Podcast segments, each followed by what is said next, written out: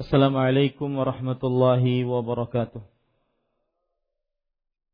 بسم الله الرحمن الرحيم إن الحمد لله نحمده ونستعينه ونستغفره ونعوذ بالله من شرور أنفسنا وسيئات أعمالنا من يهده الله فلا مضل له ومن يضلل فلا هادي له واشهد ان لا اله الا الله وحده لا شريك له واشهد ان محمدا عبده ورسوله يا ايها الذين امنوا اتقوا الله حق تقاته ولا تموتن الا وانتم مسلمون يا ايها الناس اتقوا ربكم الذي خلقكم من نفس واحده وخلق منها زوجها وبث منهما رجالا كثيرا ونساء واتقوا الله الذي تساءلون به والأرحام إن الله كان عليكم رقيبا.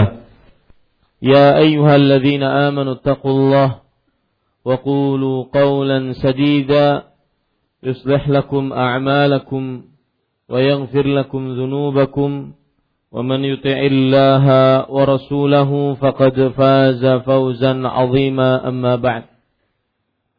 فإن أصدق الحديث كتاب الله وأحسن الهدي هدي محمد صلى الله عليه وعلى آله وسلم وشر الأمور محدثاتها وكل محدثة بدعة وكل بدعة ضلالة وكل ضلالة في النار. Alhamdulillah kita bersyukur pada Allah Subhanahu wa taala. Pada hari ini Rabu malam Kamis 11 Jumadal Ula 1438 Hijriah kita kembali ditakdirkan dan dimudahkan oleh Allah Subhanahu wa taala untuk duduk bersama di dalam kajian rutin membaca kitab tauhid yang ditulis oleh Fadilatul Syekh Al-Allamah Muhammad bin Abdul Wahhab rahimahullahu taala.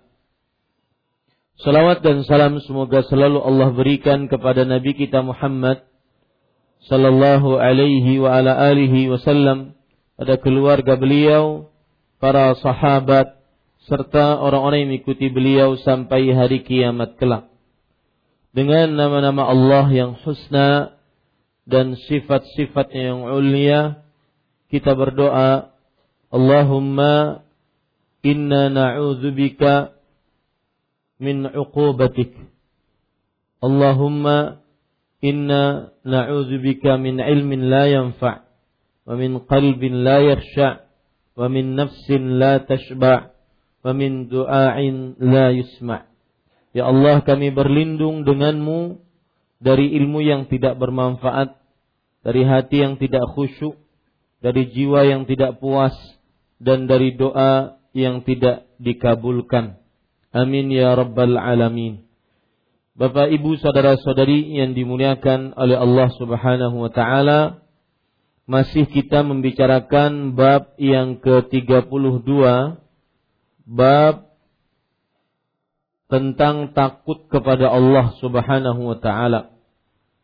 Pada pertemuan sebelumnya kita sudah membaca surat Ali Imran ayat 175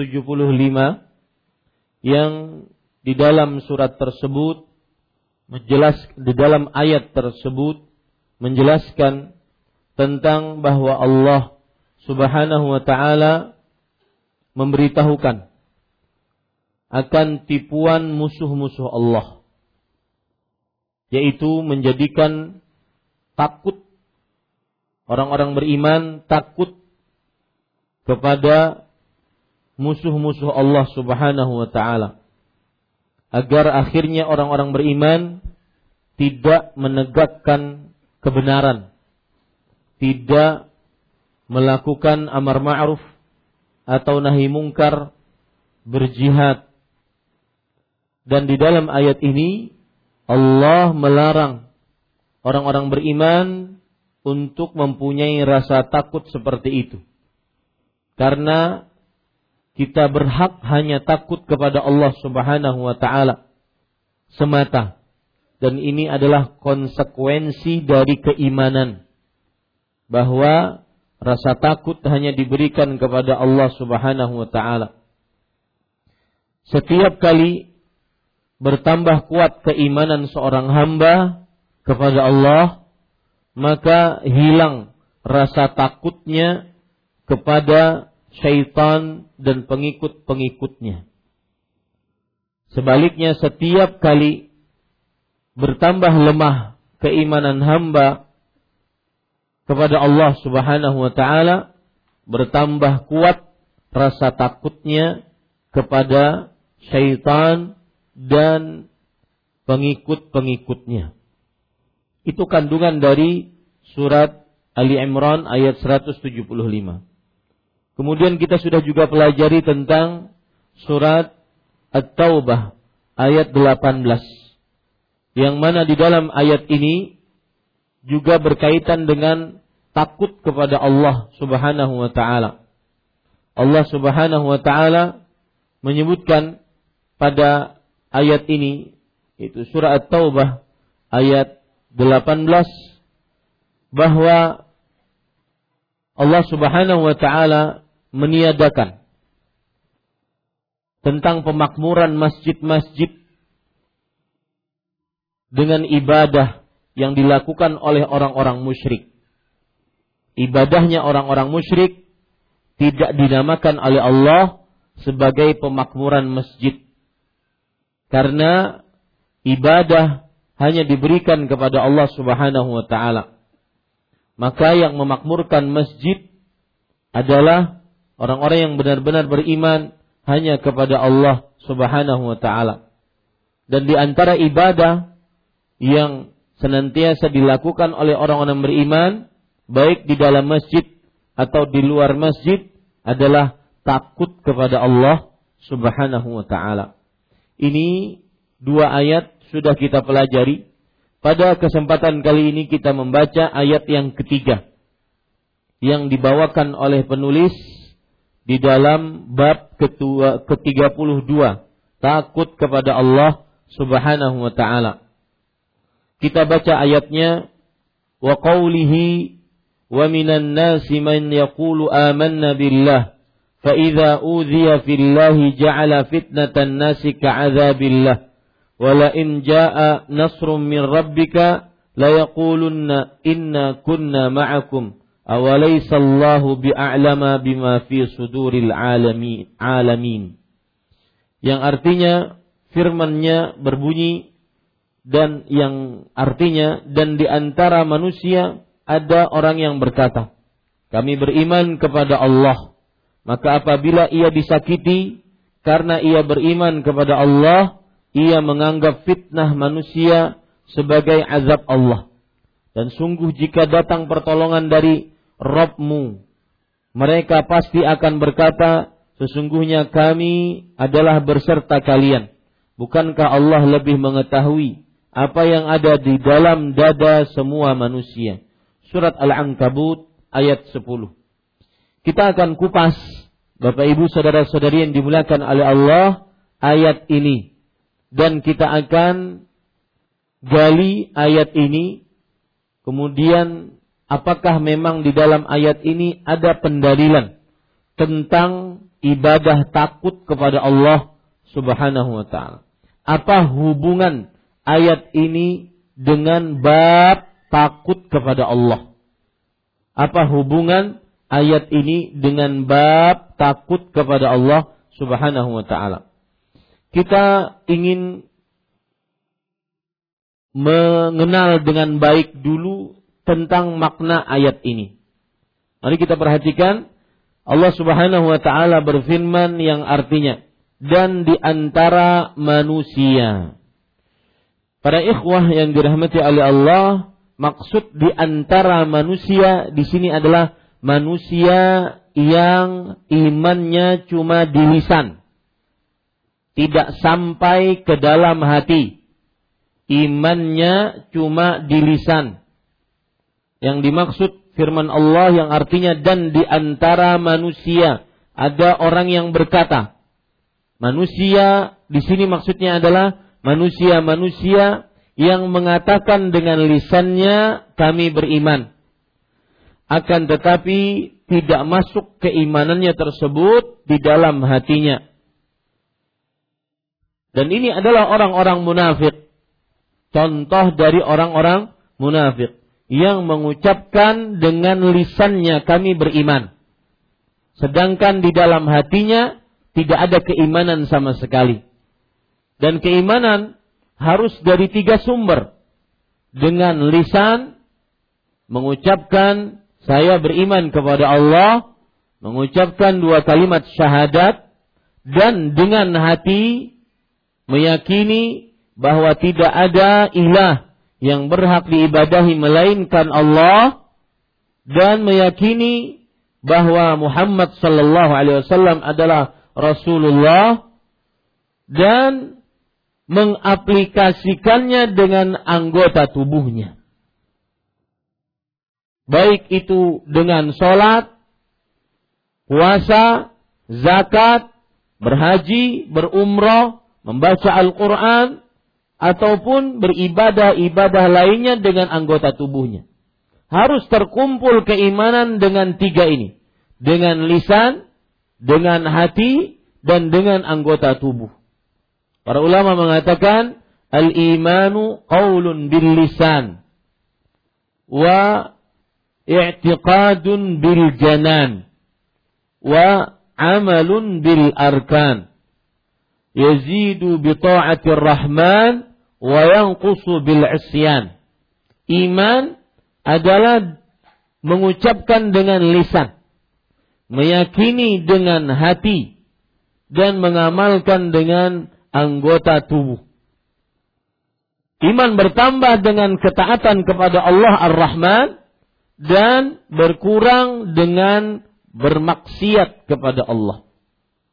Maka sekali lagi yang dimaksud di sini dan di antara manusia ada orang yang berkata, manusia yang dimaksud di sini adalah manusia yang hanya beriman dengan lisannya, yaitu orang-orang munafik.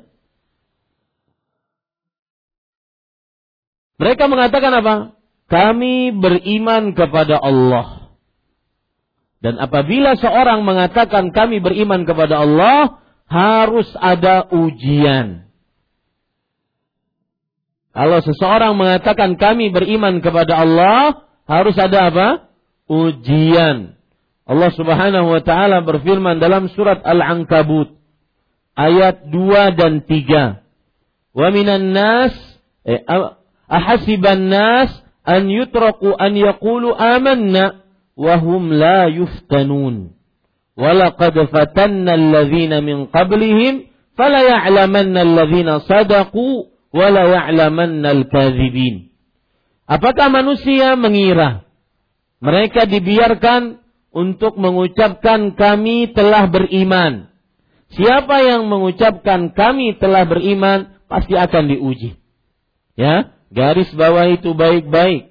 Ketika Anda semakin beriman, maka pasti akan diuji oleh Allah Subhanahu wa taala. Lihat perkataan Imam Nuqayyim menarik di sini. Masalah ini. An-nas idza ursila ilaihimur rusul baina amrayn. Manusia jika diutus kepada mereka para rasul, maka mereka di antara dua keadaan. Imma an yaqulu ahaduhum amanna. Baik, golongan yang pertama yang mengatakan kami beriman dengan apa yang dibawa oleh para rasul. Wa imma alla yaqulu dzalik bal yastamirru ala sayyiati wal kufr. Baik yang kedua, golongan manusia kedua yang tidak mau mengucapkan amanna, kami telah beriman. Ya, tidak mau dia mengucapkan ini, tidak mau beriman kepada para rasul dan tetap di dalam maksiatnya, maka faman qala amanna imtahanahu rabbuhu wa btalahu wa fatannahu. Siapa yang mengucapkan amanna, kami telah beriman. maka Allah akan menguji dia. Allah akan memberikan bala kepada dia. Allah akan memberikan cobaan kepada dia. Ingat, dan ini pelipur lara bagi yang beriman. Pelipur lara bagi yang beriman, tapi terkena musibah, ujian.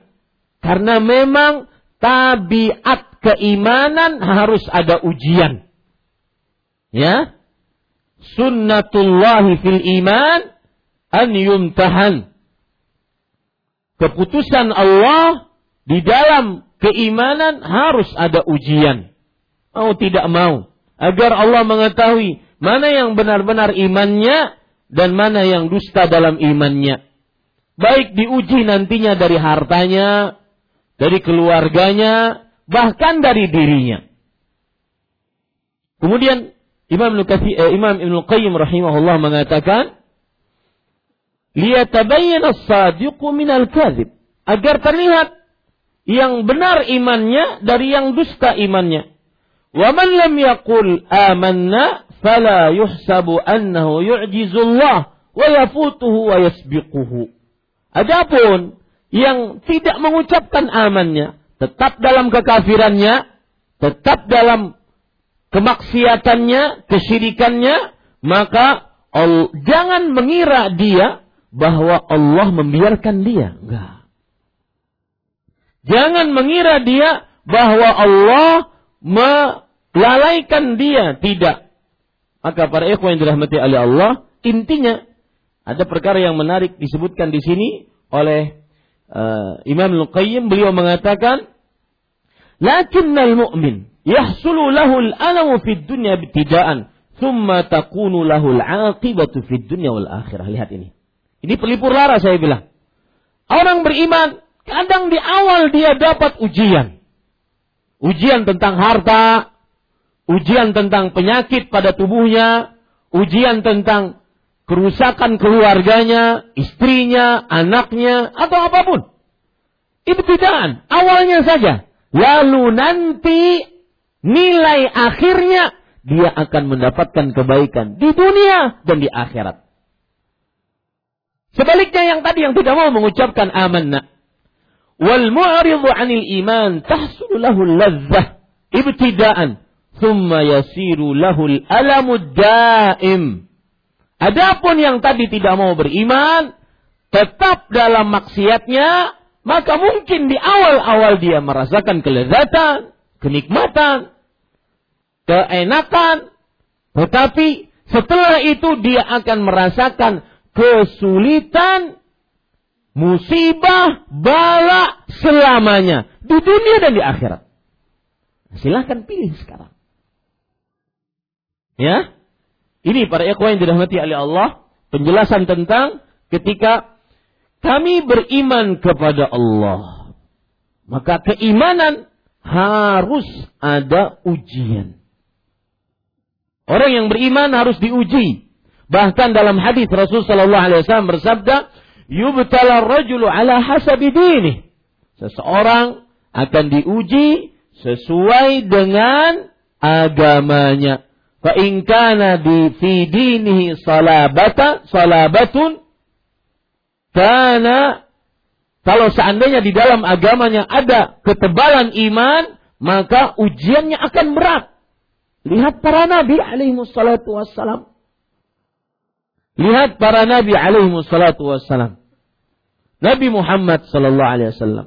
Nabi Ibrahim, Nabi Nuh, Nabi Musa, Nabi Isa, semua orang-orang terkenal di sisi Allah, mulia di sisi Allah, penuh dengan ujian. Makanya Rasul sallallahu alaihi wasallam bersabda, "Asyaddun nasi bala'an al-anbiya Thummal amsalu fal amsal. Orang yang paling berat ujiannya adalah para nabi. Kemudian orang-orang setelahnya, kemudian orang-orang setelahnya.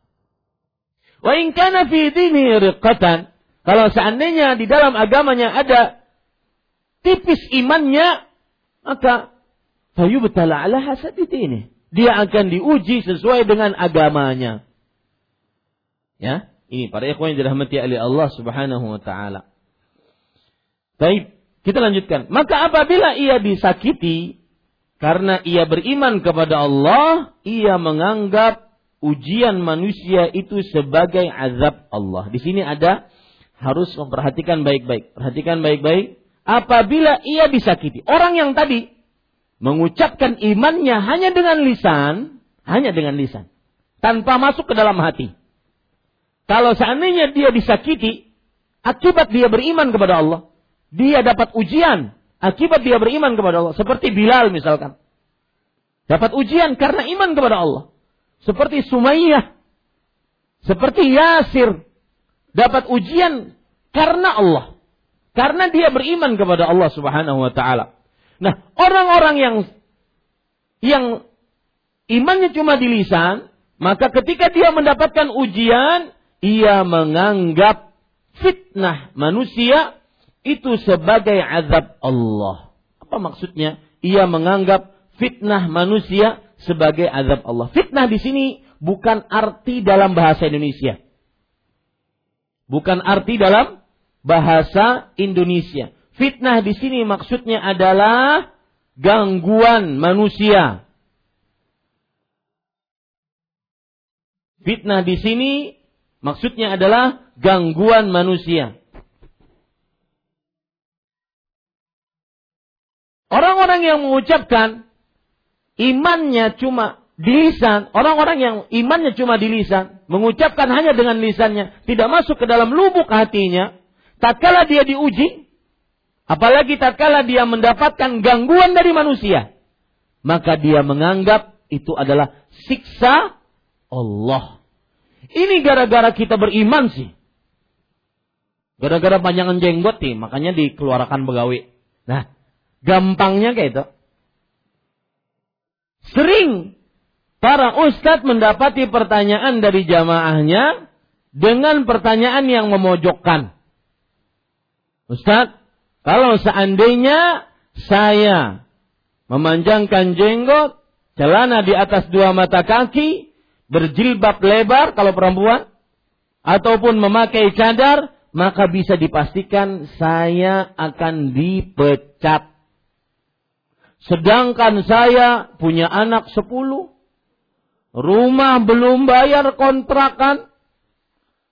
Bini lagi garing. Dan semisalnya. Terus saja. Seakan-akan syariat Islam menyulitkan manusia. Ya, ini namanya memojokkan agama demi hawa nafsunya. Itu persis seperti ini. Orang-orang yang mengucapkan hanya dengan lisannya saya beriman, tidak masuk ke dalam lubuk hati. Kalau ada ujian, apalagi dari manusia, dia menganggap ujian itu adalah siksa Allah. Akhirnya murtad. Oh, ngalih berdoa lawan Tuhan ikam. Kada dikabulakan. Diuji dengan kemiskinan, akhirnya murtad. Kenapa? Karena dia menganggap ujian kemiskinan tersebut adalah siksa dari Allah. Ini sifat orang munafik. Makanya karakteristik yang sangat kuat dari seorang munafik adalah tidak istiqamah. Hati-hati yang mulai futur, yang asalnya semangat, kuat semangatnya untuk ibadah, untuk nuntut ilmu, untuk taat kepada Allah, mulai lemah nanti. Ini tanda-tanda kemunafikan masuk ke dalam dirinya. Ya, ini hati-hati para ikhwan yang dirahmati oleh Allah. Jadi bisa dipahami ya, saya ulangi. Dan di antara manusia, apa di situ poin yang sudah saya sebutkan manusia? Manusia muna, munafik. Bagaimana munafik? Yang cuma berkata dengan lisannya, tidak masuk ke dalam lubuk hatinya. Saya beriman. Ya. Manusia ada orang yang berkata, kami beriman kepada Allah. Cuma di lisan. Akibat perkataan cuma di lisan tidak masuk ke dalam lubuk hati. Kalau dia dapat ujian ataupun dapat musibah, bahkan musibah itu dari orang lain, maka dia anggap itu adalah siksa dari siapa? Allah. Itu yang dimaksud ia menganggap gangguan manusia itu sebagai siksa Allah. Dan tadi sudah saya tekankan, orang yang beriman, orang yang memulai, yang ingin memulai kehidupan baru pasti ada ujiannya. Ya, pasti ada ujiannya. Yang ingin lebih baik, yang ingin dalam bahasa Indonesia insaf. Insaf itu sebenarnya dari bahasa Arab, insaf Ya, insaf itu artinya meletakkan sesuatu pada tempatnya, kembali bertaubat. Pasti ada ujiannya. Ya, taubat dengan segala macam keistimewaannya, tetapi tidak semudah membalik telapak tangan. Keistimewaan taubat, atta ibu minaz zambi, kamala zambalahu. Orang yang bertobat dari sebuah dosa, dia seperti tidak memiliki dosa apa pun. Istimewa. Keistimewaan taubat. Inna Allah yaghfiru dzunuba jami'an. Sesungguhnya Allah mengampuni dosa-dosa seluruhnya.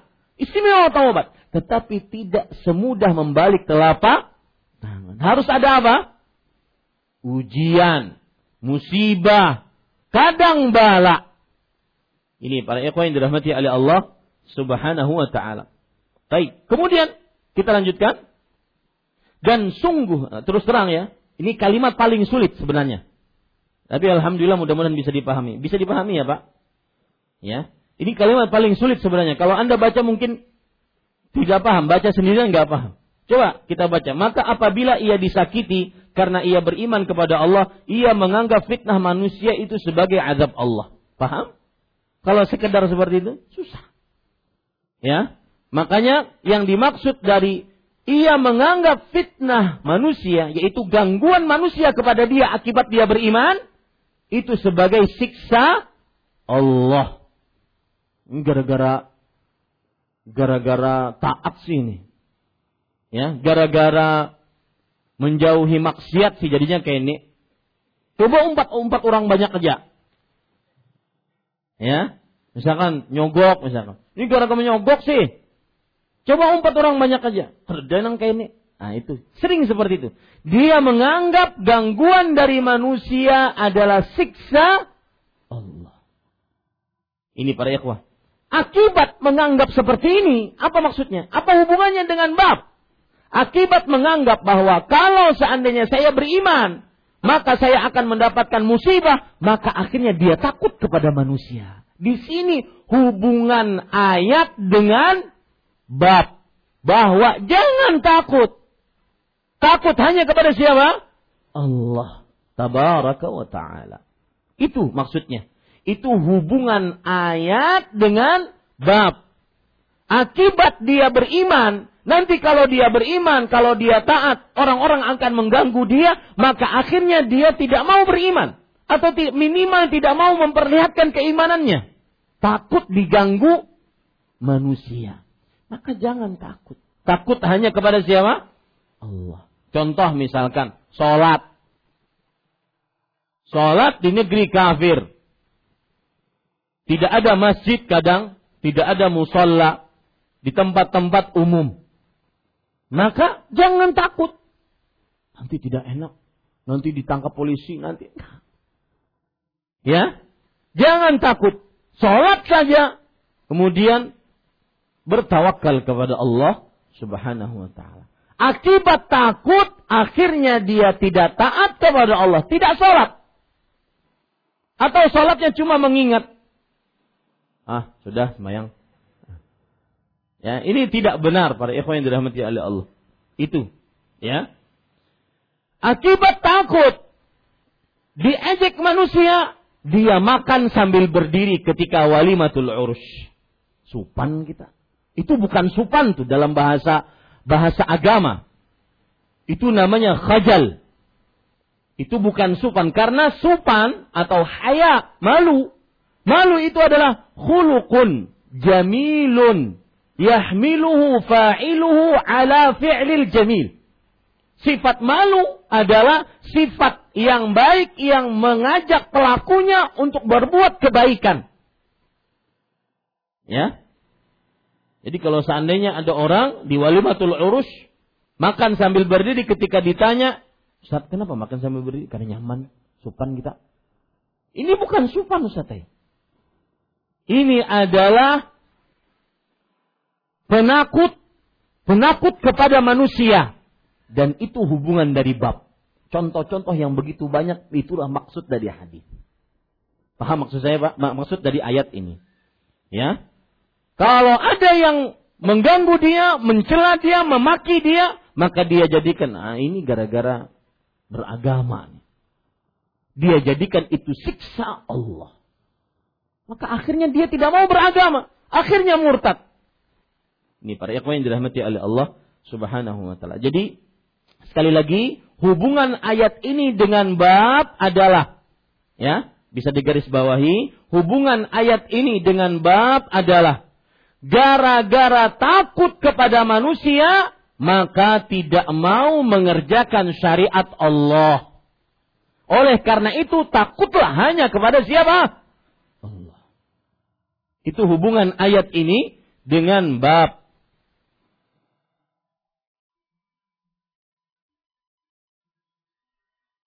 Sama dalam berjihad. Orang-orang munafik. Ya. Di peperangan Uhud misalkan. Keluar dari kota Madinah sekitar 7 kilo ke, ke Uhud. Ke daerah Uhud. Seribu orang. Mereka akhirnya dari seribu itu pulang 300 orang munafik. Dipimpin oleh Abdullah bin Ubay bin Salul. Namanya Abdullah tapi munafik. Jadi jangan tertipu dengan nama. Dan jangan tertipu dengan tempat. Tempat tidak mensucikan manusia. Ya. Seribu pulang tiga ratus menjadi tujuh ratus. Gara-gara kenapa? Karena mereka takut kepada selain Allah. Jadi hubungan ayat ini gara-gara takut kepada selain Allah, akhirnya tidak mau menampakkan syariat Allah. Maka jangan lakukan seperti itu. Takutlah hanya kepada Allah. Kalaupun datang musibah, itu berarti murni apa? Takdir Allah. Untuk ujian bagi kita. Apakah benar beriman atau tidak beriman. Kemudian kita lanjutkan uh, arti ayat ini. Dan sungguh jika datang pertolongan dari Tuhanmu, mereka pasti berkata sesungguhnya kami adalah berserta kalian. Nah, orang munafik munafik kalau sudah menang, baru mereka, oh, kami kan sama kalian. Ya, kesel sekali pak. Coba bayangkan pian, di muka musuh, Mbah tuh ada tiga kawan liga kita. Eh, aku beri dulu lah. Ya, subhanallah. Sangkal benar. Ya, sa itu marah sekali.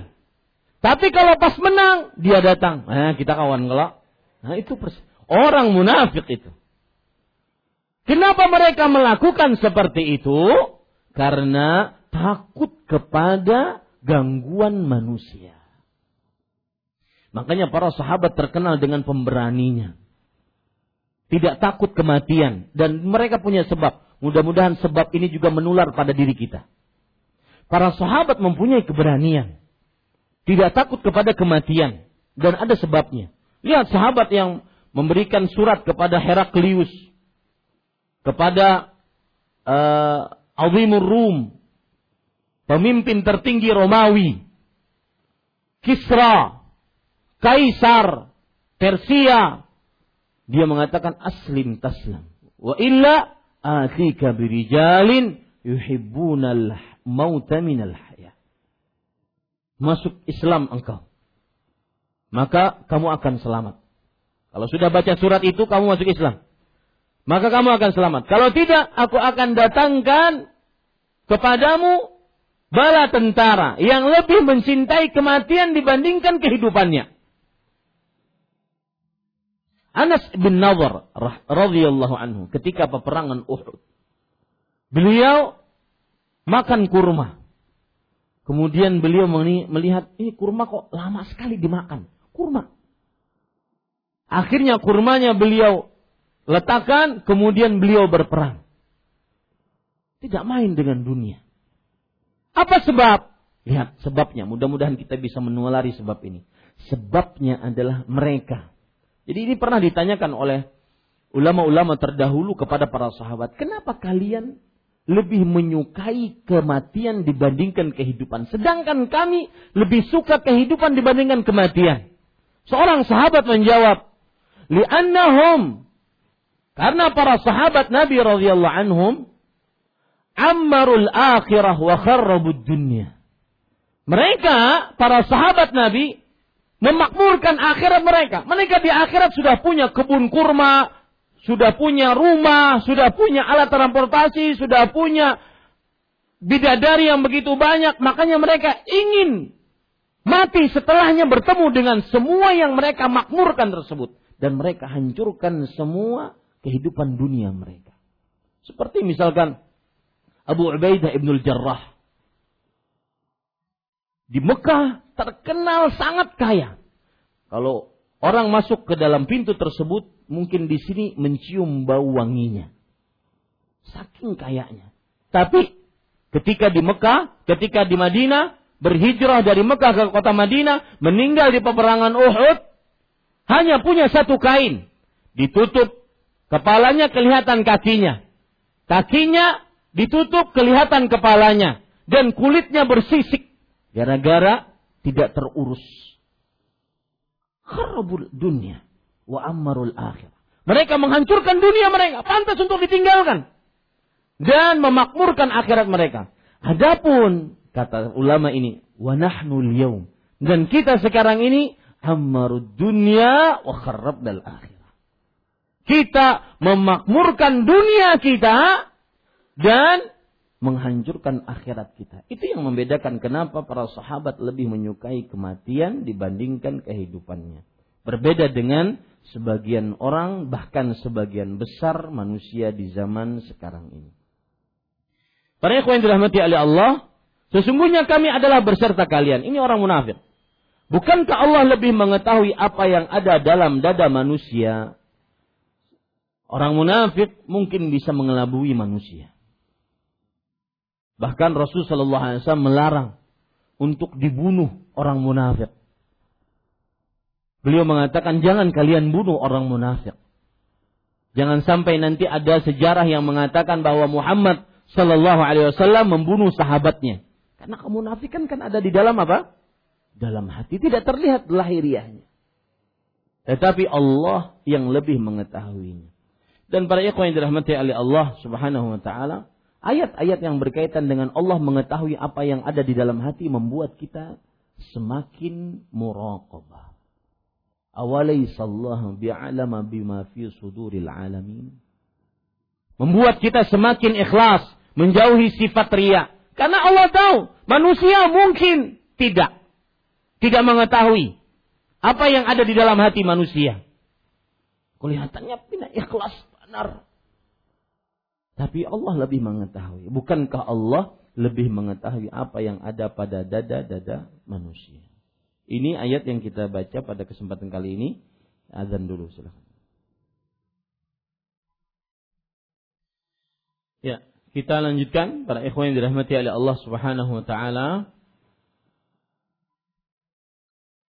Saya ulangi sekali lagi, hubungan ayat ini dengan bab adalah yaitu seorang yang takut kepada gangguan manusia.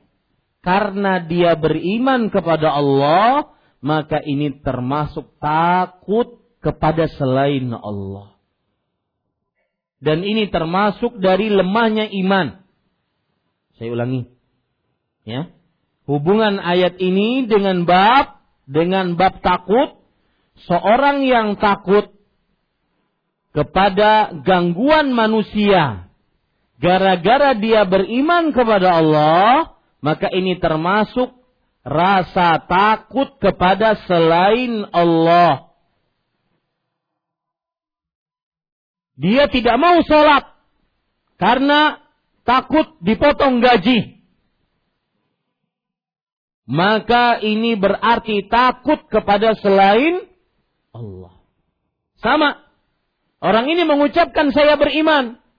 Tapi kalau seandainya diganggu oleh manusia, dia menganggap gangguan manusia tersebut akibat keimanan dia. Akibat keimanan dia. Dan ini siksa Allah bagi dia, menurut dia. Ini seperti itu. Bisa dipahami Pak, ayat ini? Seorang gara-gara beriman, akhirnya dia takut untuk melakukan keimanannya. Karena takut gangguan dari manusia. Maka ini termasuk dari takut kepada selain Allah. Maka jangan lakukan seperti itu. Tetap saja kerjakan perintah Allah kalau itu perintah. Jauhi larangan Allah kalau itu larangan. Tetap beriman. Jangan takut dengan gangguan manusia. Dan subhanallah para ikhwah, orang yang bertakwa kepada Allah, dia tidak akan takut karena akan dicukupkan oleh Allah. Nanti kita akan bahas nih. Banyak ayat-ayat yang menunjukkan seperti ini Jangan kita mencari ridho manusia, tapi Allah murka. Nah, itu maksudnya. Ya. Jangan kita mencari ridho manusia. Yang penting kawan senang. Ada apa-apa maksiat sedikit-sedikit. Enggak. Ya. Itu maksud dari ayat ini. Dan itu hubungan ayat ini dengan bab. Bab kita apa tadi? Takut kepada Allah. Baik. Kita akan ambil beberapa faedah dari ayat ini. Yang pertama, termasuk takut kepada selain Allah adalah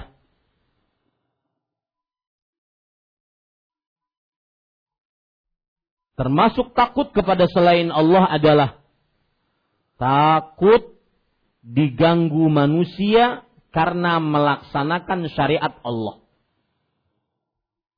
Takut dicela oleh manusia karena melakukan syariat Allah. Saya ulangi.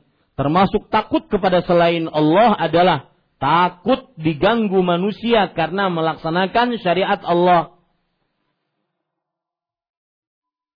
Saya beri contoh misalkan yang punya warung makan.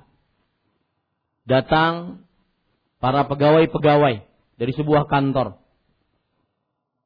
Kemudian makan atas biaya dari kantor.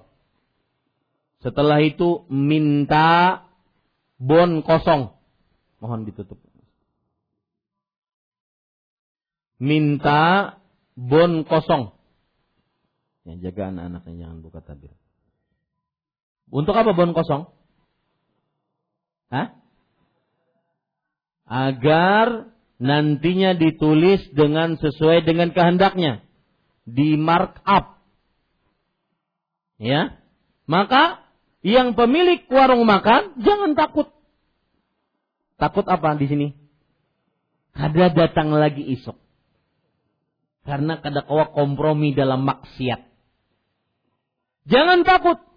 Apabila si pemilik warung makan dia takut, maka berarti itu termasuk takut kepada selain Allah.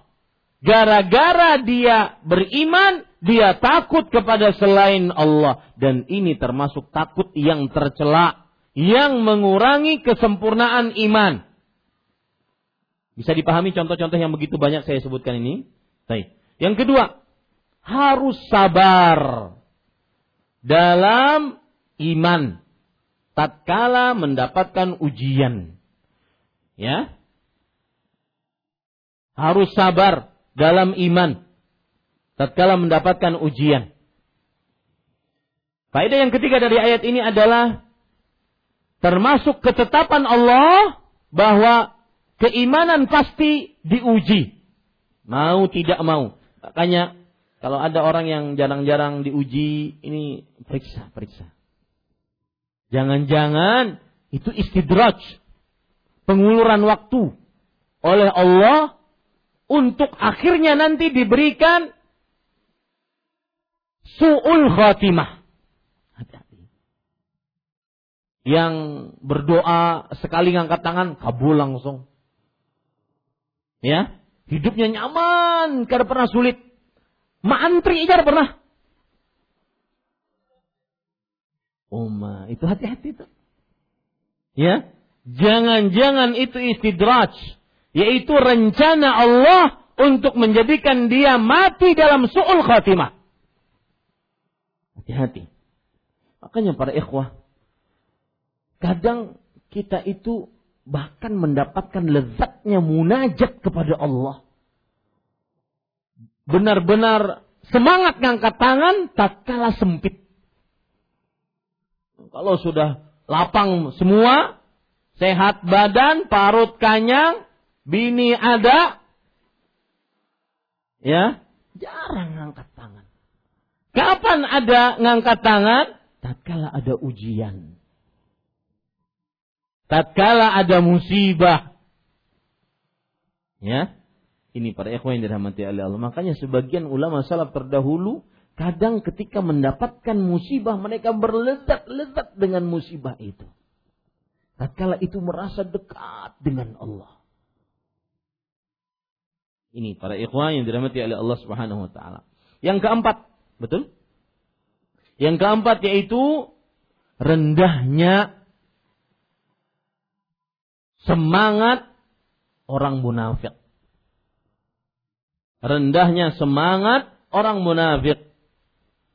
Nah, apabila ada di antara kita-kita yang semangatnya rendah, seadanya, aduh kayaknya jikin, kena ngalih. Ya, aduh sagin, kena ngalih. Itu ada bibit-bibit kemunafikan di dalam diri. Karena ciri karakteristik orang munafik semangatnya rendah. Tidak tinggi untuk beribadah kepada Allah Subhanahu wa taala. Yang kelima yaitu tetapnya ilmu pengetahuan Allah yang membuat seseorang semakin muraqabah. Muraqabah apa? Hati.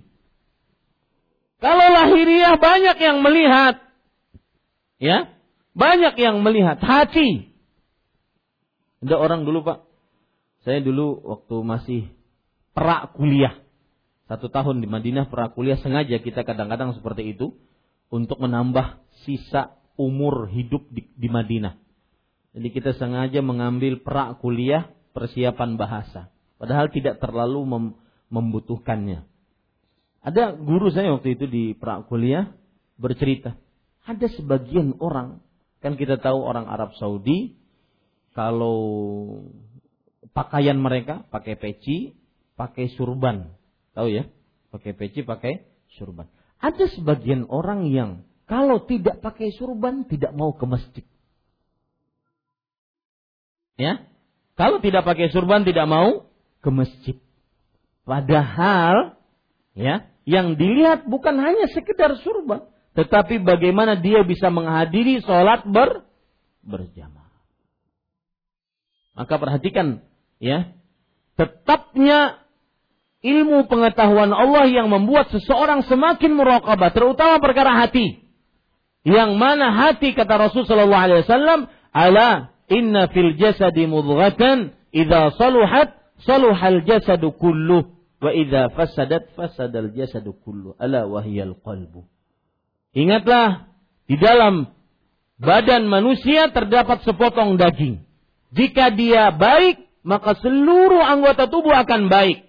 Jika dia buruk, maka seluruh anggota tubuh akan rusak. Ingatlah bahwa sepotong daging tersebut adalah hati, ada yang menafsirkan jantung. Nah, dengan kita meyakini Allah Maha mengetahui, ini membuat kita muraqabah terutama dalam permasalahan hati. Untuk apa kita beramal? Untuk siapa?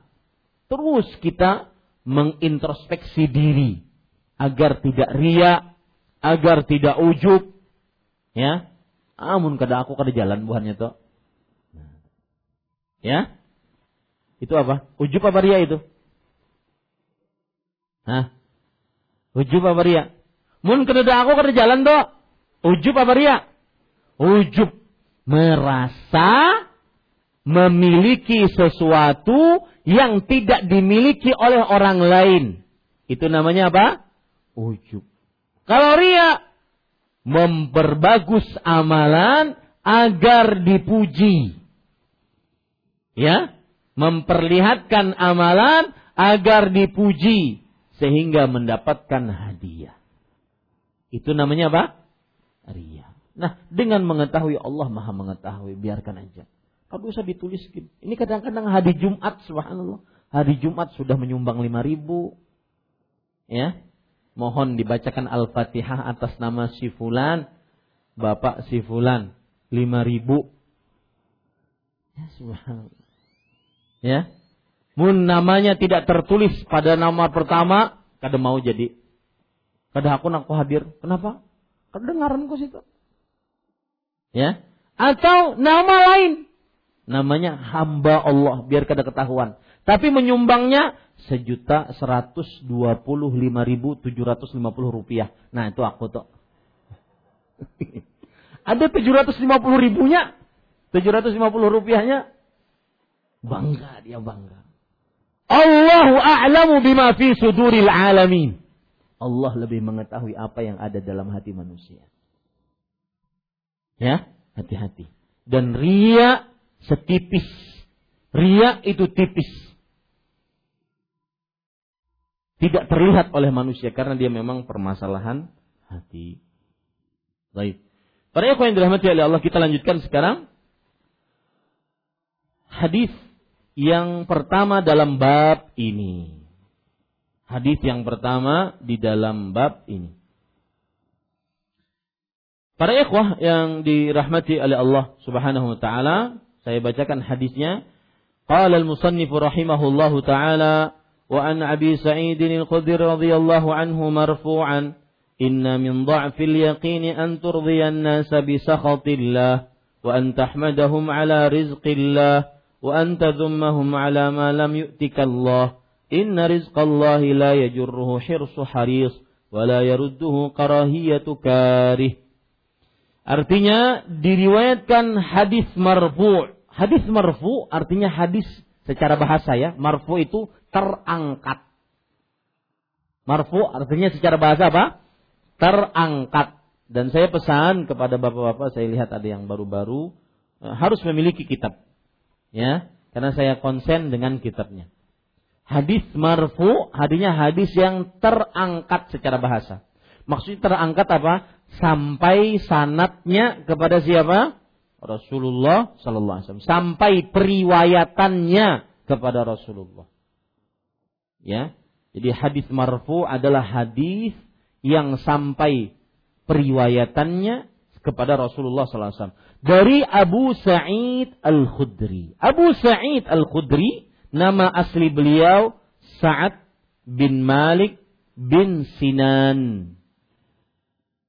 Sa'ad bin Malik bin Sinan min sigari sahabah fi zamani Rasul sallallahu alaihi wasallam. Termasuk sahabat yang muda belia di zaman Rasulullah sallallahu alaihi wasallam. Dan pelajaran yang kita bisa ambil dari, dari seorang Abu Sa'id adalah beliau muda-muda taat ibadah. Muda-muda penuntut ilmu. Maka para ikhwah yang ada di hadapan saya terutama yang muda-muda ya, ataupun tua-tua yang berdarah muda. Karena ada orang kata, kata orang sudah umur 40 itu tua berdarah muda. Ya, puber yang kedua. Ini para ikhwan yang dirahmati oleh Allah Subhanahu wa taala. Kemudian kita lanjutkan. Jadi beliau masih muda menuntut ilmu. Sehingga akhirnya ketika Rasul Shallallahu alaihi wasallam meninggal, beliau menjadi ahli ilmu.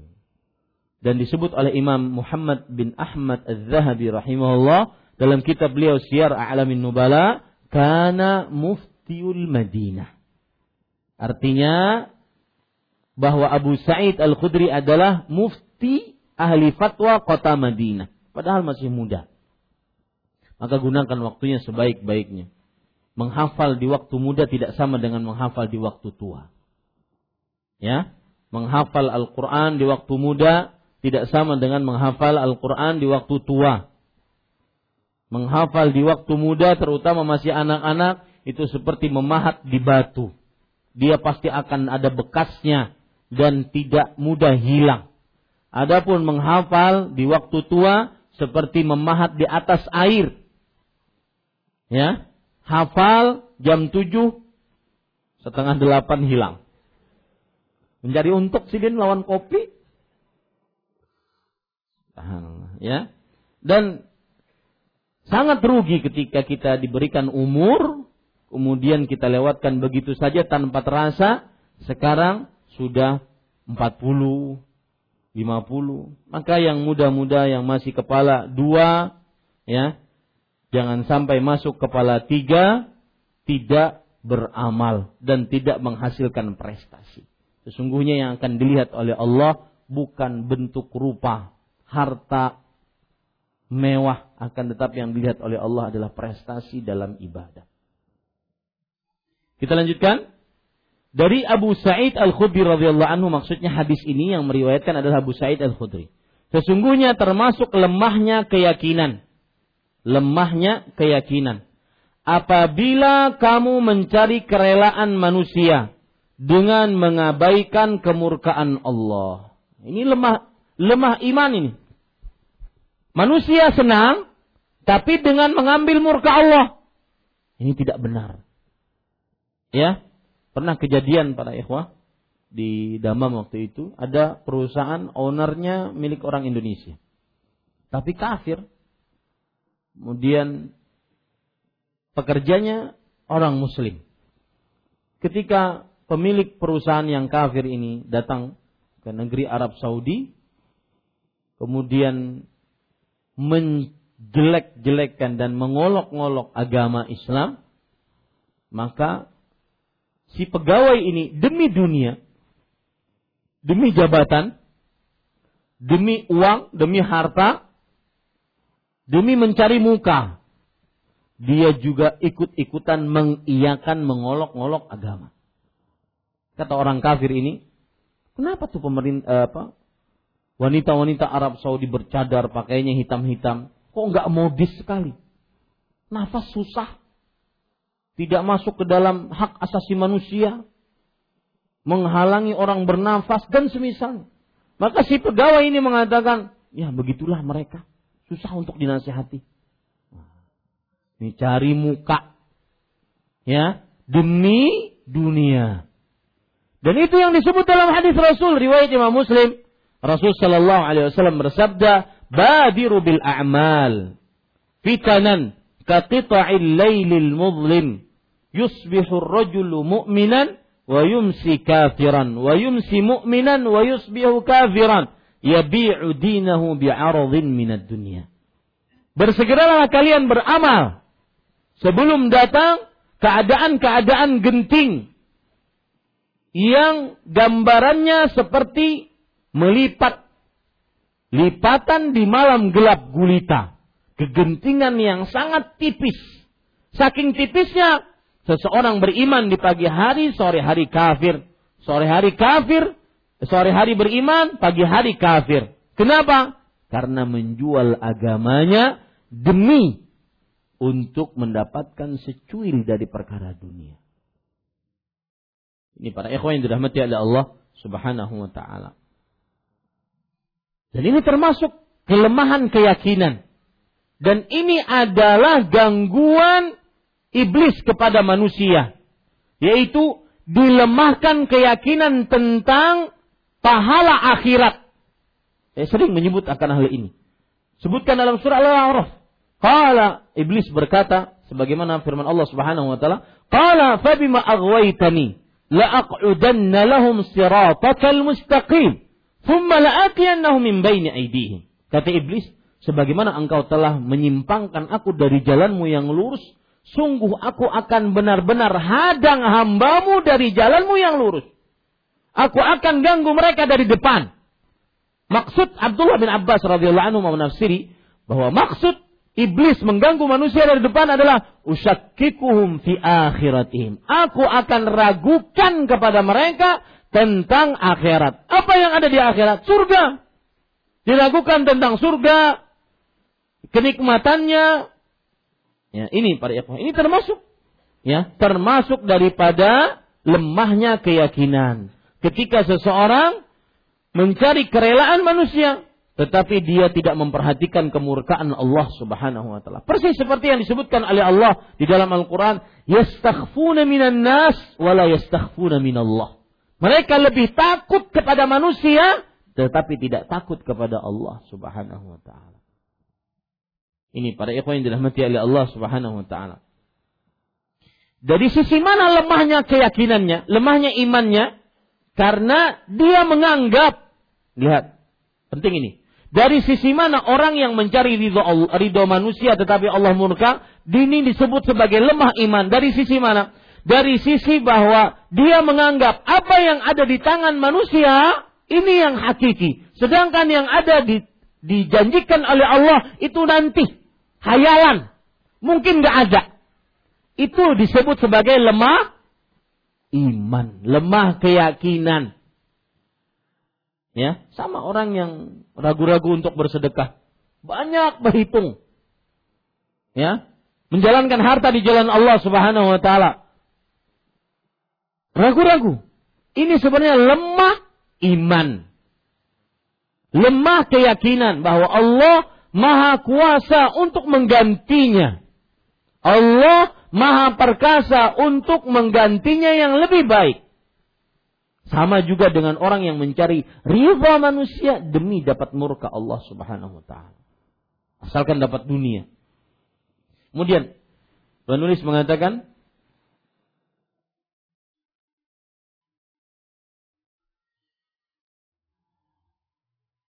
memuji mereka atas rezeki yang diberikan Allah lewat mereka.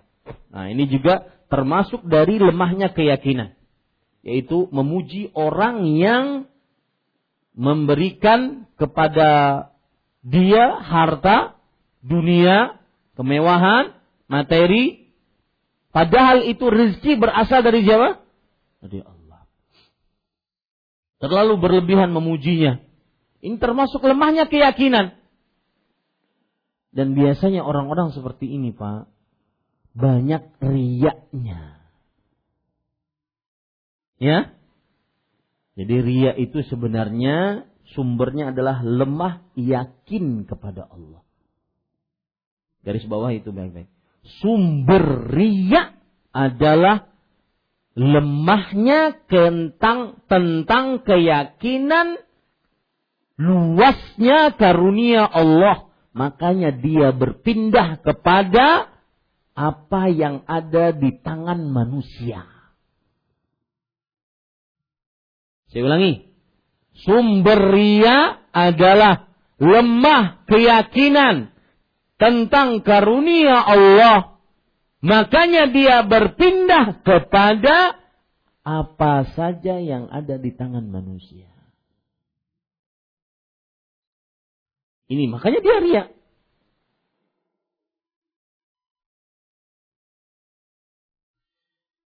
Memuji mereka atas rezeki Allah. Artinya mereka dipuji habis-habisan. Ketika misalkan si fulan, ini si fulan dengan si fulan A dengan Allan, fulan Allan. Si fulan memberikan hadiah kepada Allan. Allan memuji si fulan ini habis-habisan. Padahal hadiah yang diberikan oleh si fulan pemberian siapa aslinya? Allah. Si, si Alan yang memuji habis-habisan si fulan ini, ini sebenarnya sedang lemah keyakinannya. Di, kenapa lemah yakinnya? Dia mengira bahwasanya rizki itu tidak akan pernah datang kecuali dari si fulan. Padahal kalau Allah ingin, jangankan dari satu fulan. Dari fulan yang lain, fulan yang lain, meskipun mungkin tidak ada caranya, tetap kata Allah kalau bisa datang, bisa datang tidak? Ya. Jadi perlu digarisbawahi lemahnya keyakinan dari sisi mana? Dari sisi ketika seseorang memuji si fulan terlalu berlebihan dia meyakini bahwa hanya dari dia datang pertolongan. Ini lemah keyakinan.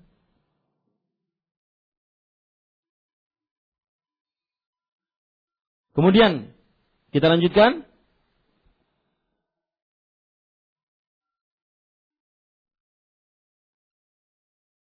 Kemudian ada perkara menarik, Pak.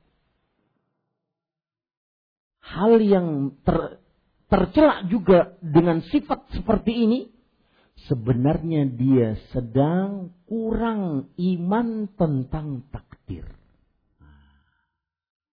Ya. Bisa dikatakan pula dia kurang keyakinannya tentang takdir. Jadi orang misalkan dia lebih mendahulukan keridhaan manusia dibandingkan keridhaan Allah.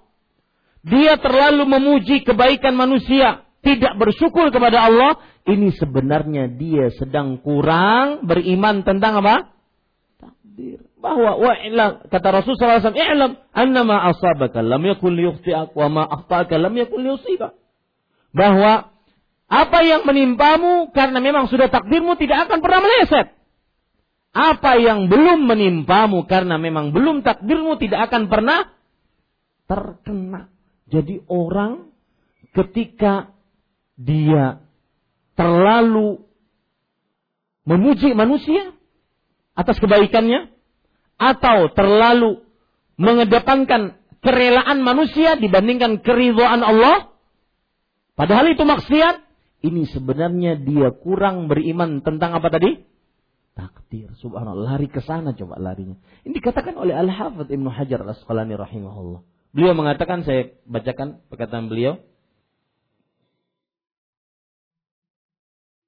Wa yadkhulu fi dzalika tahqiqul iman bil qadari sabiq.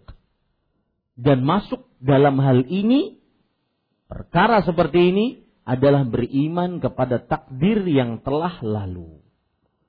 Kemudian kita lanjutkan. Dan mencela mereka atas sesuatu yang belum diberikan oleh Allah kepadamu lewat mereka. Apa maksudnya? Mencela mereka. Jadi misalkan ada tadi si Fulan. Kemudian yang kedua tadi siapa? Allan. Fulan dan Allan. Fulan ternyata tidak memberi hadiah kepada Allan. Allan mencela si Fulan. Ya, habis-habisan. Oh, dasar engken. Pemalar Apalagi? Ya. Kikir, pelit, medit, bakhil. Ya. Seribu aja kada dibari. Oh macam-macam pokoknya. Padahal itu yang tidak memberi siapa? Si Alan mencela habis-habisan si Fulan karena tidak mendapatkan sesuatu dunia dari Allah, dari Fulan. Ini termasuk lemah keyakinan. Keyakinan terhadap takdir.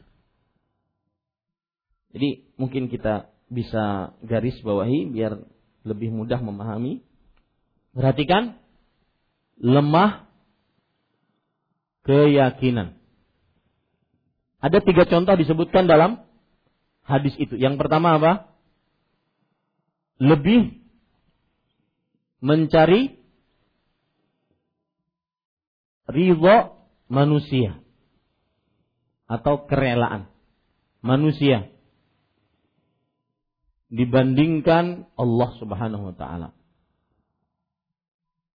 Yang kedua, contoh lemah keyakinan adalah memuji. Berlebihan. Terhadap kebaikan seseorang dan melupakan Allah. Dan melupakan bahwa melupakan Allah Subhanahu wa taala.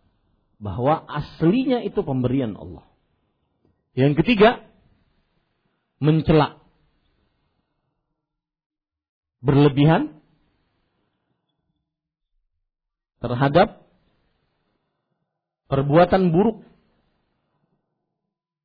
seseorang.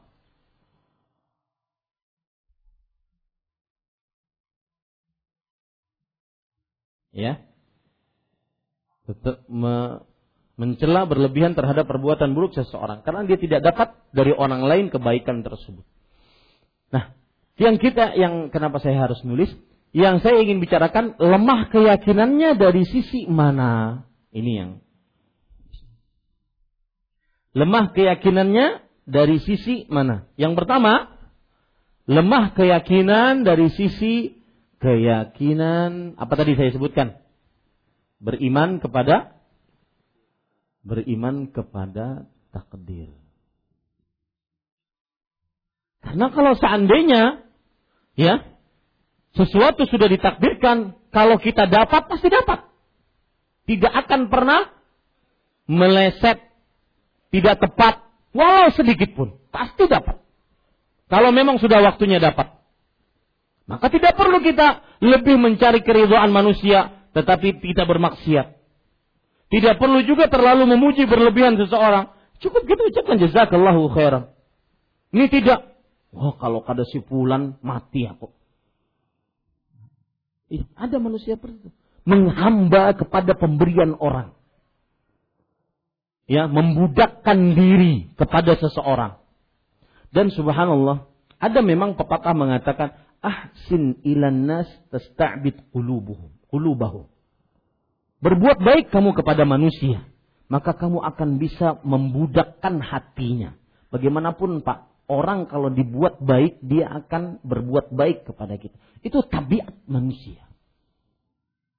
Ya akan tetapi tetap orang yang beriman yang belajar tauhid dia mengatakan ini karunia Allah melalui orang tersebut Ya, ini karunia Allah Subhanahu wa taala. Orang tersebut hanya sebab yang Allah berikan untuk memudahkan urusan. Jadi kalau seandainya orang tersebut melakukan kesalahan, meskipun dia memberi, ya, dan si fulan yang diberi ini melihat kesalahan tersebut, tetap dia menasihati. Si fulan salah, wahai fulan, antum ngasih anak betul, iya. Antum ngasih kebaikan kepada anak betul, tapi antum dalam masa ini salah. Mohon maaf. Nah, ini kuat keimanan. Nah, lemah keyakinan yang kedua, ya, keyakinan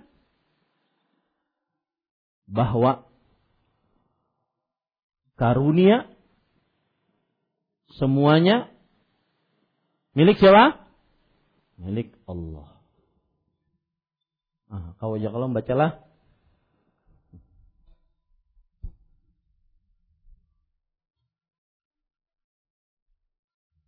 Orang yang terlalu berlebihan memuji sang pemberi, orang yang terlalu mencela orang yang tidak memberi, itu kurang keyakinannya. Keyakinan karunia hanya datang dari siapa? Allah Subhanahu. Nah, kita lanjutkan pada ikhwan yang dirahmati oleh Allah Subhanahu wa taala.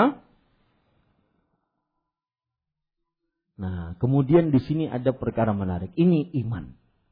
Ini perkataan yang meneguhkan iman. Semoga Anda, terutama para pedagang dan para laki-laki yang terutama membiayai keluarganya, ya, coba pegang ini baik-baik. Jadikan ini prinsip hidup dalam perkara rezeki. Lihat Rasulullah SAW diriwayatkan bersabda, sesungguhnya rezeki Allah tidak dapat didatangkan oleh ketamakan orang yang tamak dan tidak pula dapat digagalkan oleh kebencian orang yang membenci. Apa maksudnya para ikhwah?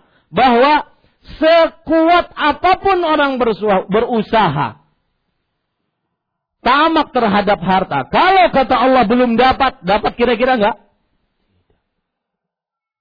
Ya. Berobat dari penyakit. Maka kalau Allah Subhanahu wa taala katakan belum sembuh, tidak akan sembuh. Maka selalu sandarkan hanya kepada Allah Subhanahu wa taala. Lihat ayat yang menunjukkan akan hal ini.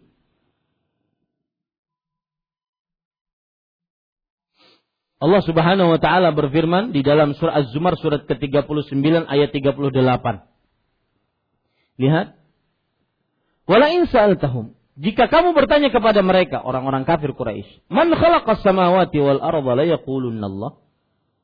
Siapa yang telah menciptakan langit dan bumi, maka mereka akan mengucapkan benar-benar mengucapkan Allah. Qul, katakan wahai Muhammad. Kalau begitu, kalau mereka meyakini bahwa sang pencipta adalah Allah, qul, katakan wahai Muhammad. Afara'aitum ma min dunillah? Apa pendapat kalian? Sembahan-sembahan yang kalian sembah selain Allah. In aradani Allahu bidhur hal hunna kashifatu durrih? Kalau seandainya Allah menginginkan aku mendapat musibah, apakah sembahan selain Allah bisa melepaskan aku dari musibah tersebut? Bisa gak? Tidak. Kalau Allah menginginkan seseorang dapat penyakit, kira-kira sembahan selain Allah bisa tidak menahan seseorang ini tidak dapat penyakit? Tidak bisa. Au aradani birahmah, hal hunna mumsikat rahmatih?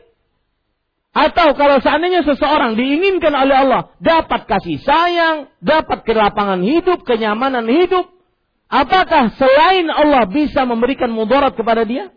Bisa tidak? Tidak akan bisa.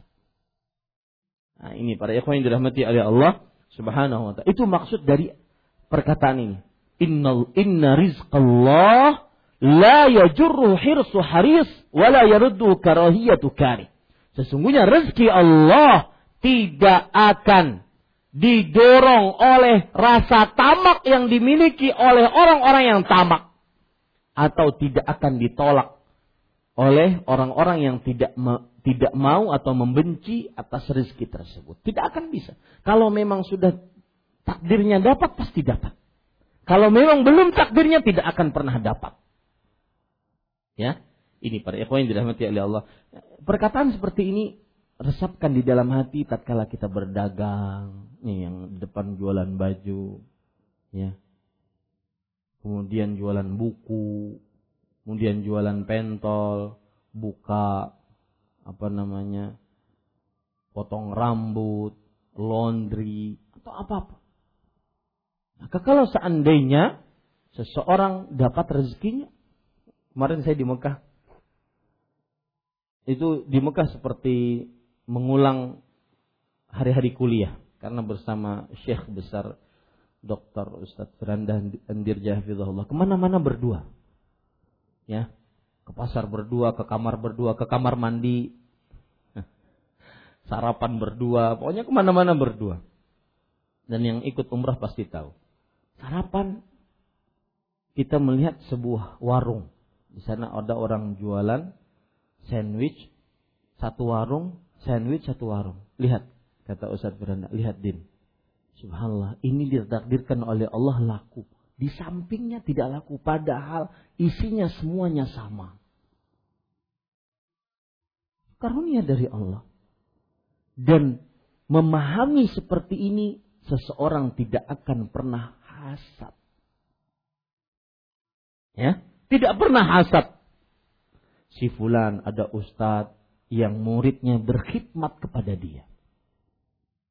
Muridnya mentranskrip kajiannya, kemudian dijadikan buku. Padahal bukan ustadz yang nulis, muridnya yang nulis. Itu pemberian Allah. Yang lain nggak boleh iri. Ya, yang lain nggak boleh iri karena itu pemberian Allah. Ada ustadz yang mungkin dia cuma lulusan sekolah biasa misalkan, tetapi kemudian dia mengajar agama, dia lebih berkah, lebih diterima oleh orang dibandingkan yang lulusan Madinah misalkan. Itu adalah karunia siapa? Allah. Makanya saya sering mengatakan tidak akan pernah bisa disamakan Nabi Ibrahim dengan Nabi Muhammad Nabi Musa dengan Nabi Isa alaihissalam. Karena itu karunia Allah. Rezeki juga begitu. Lihat pun di pasar. Ya, yang jualan peci banyak. Yang didatangi orang mungkin di situ. Nanti misalkan habis di sini, ya, barang yang di sini habis, maka dia akan ngambil dari yang sana. Paham maksud saya, Pak? Subhanallah. Begitulah rezeki Allah. Yang penting kata Rasul sallallahu alaihi wasallam, ittaqullah wa ajmilu fit talab. Dua konsep rezeki. Takwa kepada Allah, perbaiki usaha. Harus ada promosi, tempat bersih, kemudian terang benderang misalkan. Harus ada usaha yang baik. Ya, ini para ikhwan yang dirahmati oleh Allah Subhanahu wa taala. Baik, habis waktu kita dan para ikhwan yang dirahmati oleh Allah, hadis ini adalah hadis yang lemah dilemahkan oleh sebagian ulama. Ya, hadis ini lemah dilemahkan oleh sebagian ulama karena di dalamnya ada seorang perawi Muhammad bin Marwan As-Suddi dan beliau adalah seorang perawi yang lemah. Disebutkan oleh Imam Az-Zahabi dalam kitab Ad-Du'afa wal Matrukin, para perawi lemah dan para perawi yang ditinggalkan hadisnya. Mereka mengatakan dhaif. Ya. Muhammad bin Marwan As-Suddi ini lemah. Kemudian juga di dalamnya ada seorang perawi yang bernama Musa bin Bilal. Musa bin Bilal ini sakit. Sakit itu artinya e, keadaannya jatuh. Tidak bisa diterima hadisnya. Maka hadisnya ini lemah. Tetapi makna-makna yang ada di dalam hadis ini sahih. Terutama nanti ada penguatnya. Dan dari sini kita mentolerir apa yang dilakukan oleh penulis. Syekh Muhammad At-Tamimi. Kenapa menyebutkan hadis lemah di dalam kitabnya? Karena beliau pertama maknanya sahih. Yang kedua, setelah itu ada hadis yang beliau sebutkan yang semakna dengan hadis ini yang sahih. Jadi begitu. Kalau seandainya ada orang bertanya, kenapa Syekh Muhammad At-Tamimi rahimahullah menyebutkan hadis lemah di dalam kitab tauhid? Karena kita jawab bahwa ya maknanya sahih. Yang kedua, setelah hadis lemah ini beliau menyebutkan hadis yang semakna yang sahih. Nah, begitu. Dan sering sudah saya singgung bahwa hadis lemah tidak bisa dipakai. Baik di dalam akidah, ibadah, ataupun muamalah atau fadailul a'mal. Pendapat yang paling kuat tidak dapat dipakai. Ya, karena hadis lemah menimbulkan ilmu yang sangat lemah yang tidak bisa dijadikan sebagai sandaran hukum. Demikian. Wallahu a'lam. Kira-kira itu yang bisa kita sampaikan pada kesempatan kali ini. Kita lanjutkan insyaallah pada pertemuan yang akan datang. Uh, silahkan jika ada pertanyaan satu atau dua orang. Silahkan Bapak yang pakai kacamata berpeci hitam.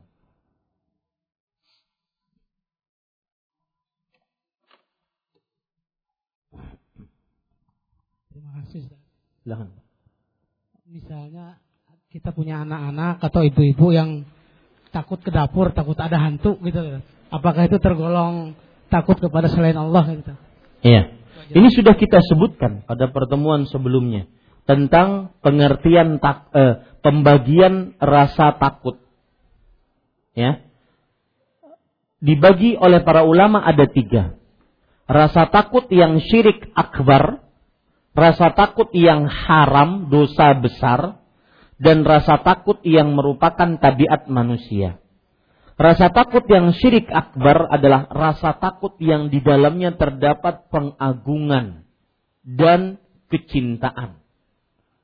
Rasa takut rahasia. Ini tidak benar kecuali diberikan hanya kepada Allah. Adapun rasa takut yang haram yaitu rasa takut yang apabila kita takut kepada sesuatu, akhirnya kita meninggalkan perintah Allah. Meninggalkan kewajiban.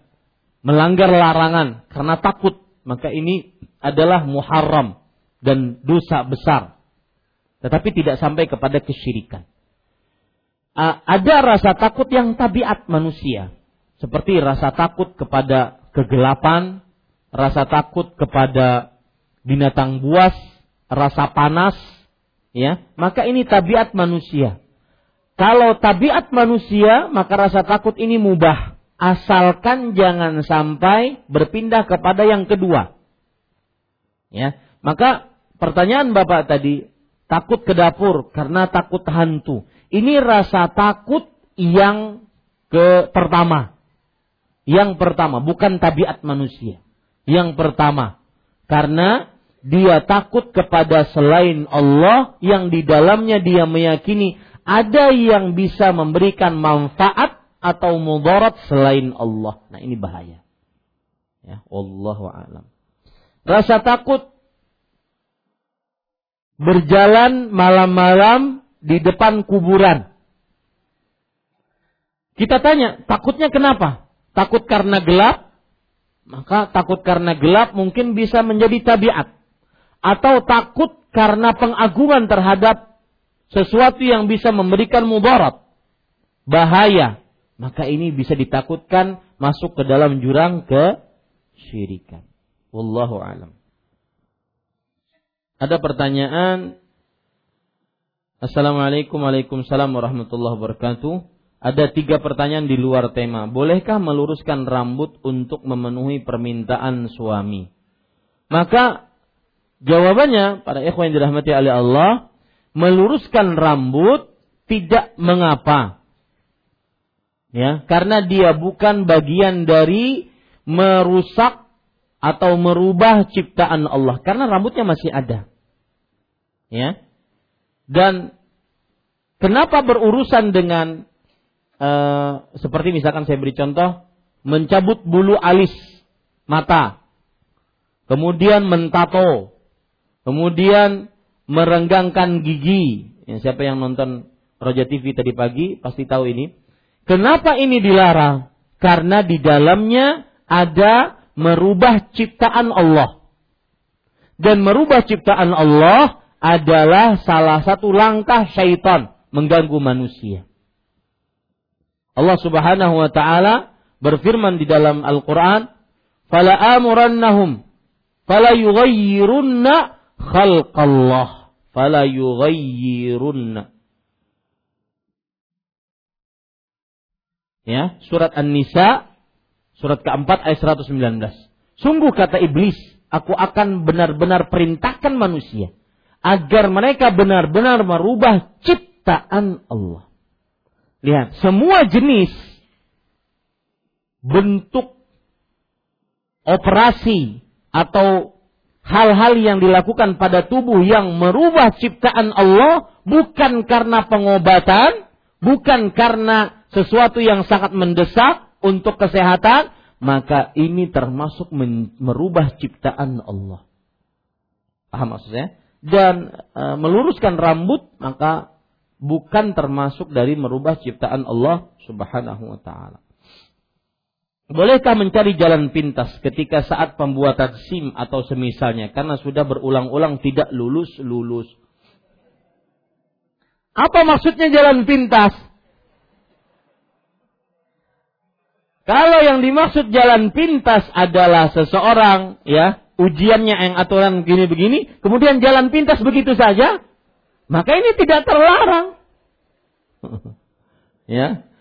Karena polisinya mungkin sudah munyak. Dan kan lulus-lulus belok-beloknya, sudah gelurus saja kan sudah.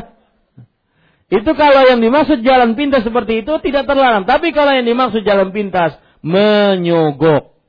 Yang pengertian menyogok adalah i'ta'u uh, i'ta'u hak i'ta'u batilin ihqaqu batilin atau ibtalu haqqin yang dimaksud dengan menyogok adalah pemberian hak kepada yang tidak berhak atau menggagalkan hak yang berhak maka ini tidak benar ya ini tidak benar dan itu kan untuk keselamatan para ikhwan yang dirahmati oleh Allah Subhanahu wa taala Bagaimana mengobati kecanduan medsos dan film anime?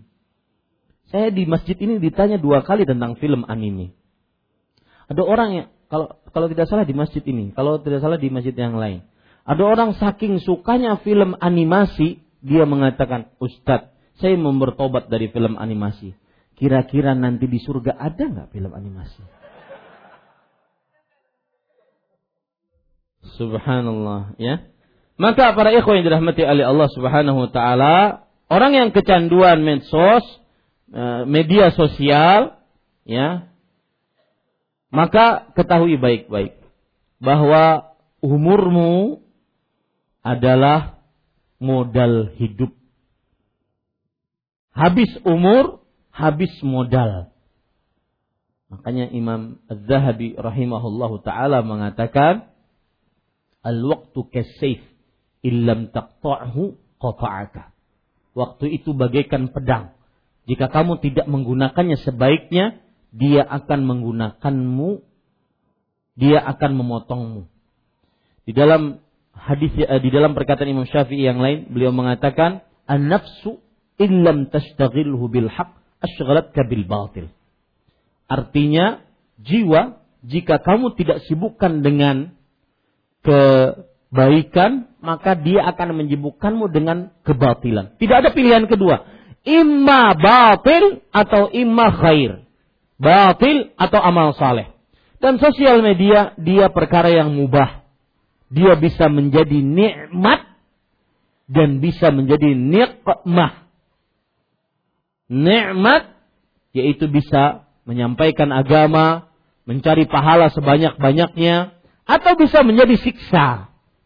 Digunakan untuk maksiat, membuang-buang waktu, apalagi cenderung membuka hal-hal yang tidak bermanfaat, bahkan dosa. Wallahu alam.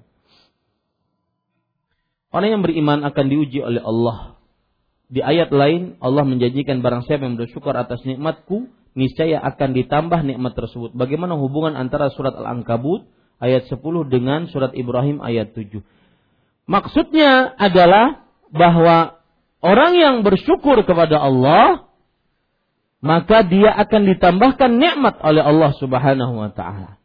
Dan ujian jangan dikira hanya dengan kemiskinan. Bahkan kekayaan pun disebut sebagai ujian. Allah Subhanahu wa taala berfirman, "Wa amma idza mabtalahu rabbuhu." Habis itu fa akramahu wa na'amahu fayaqulu rabbi akraman. Adapun orang yang diuji oleh Allah, maka diluaskan rezekinya oleh Allah. Diberi nikmat oleh Allah. Ini diuji oleh Allah. Jadi kemiskinan, kekayaan adalah ujian. Begitu sambungan atau e, bagaimana menyatukan antara ujian dengan kemiskinan, dengan ujian, dengan kekayaan. Nah, ini surat wasiat kan ya?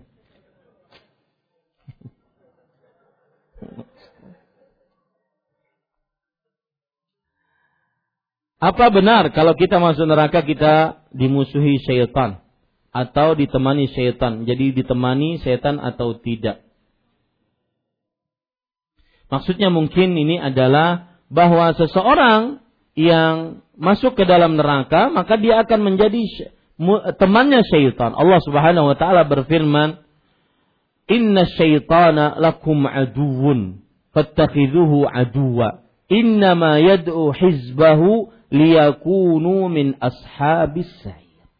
Sesungguhnya syaitan bagi kalian adalah musuh.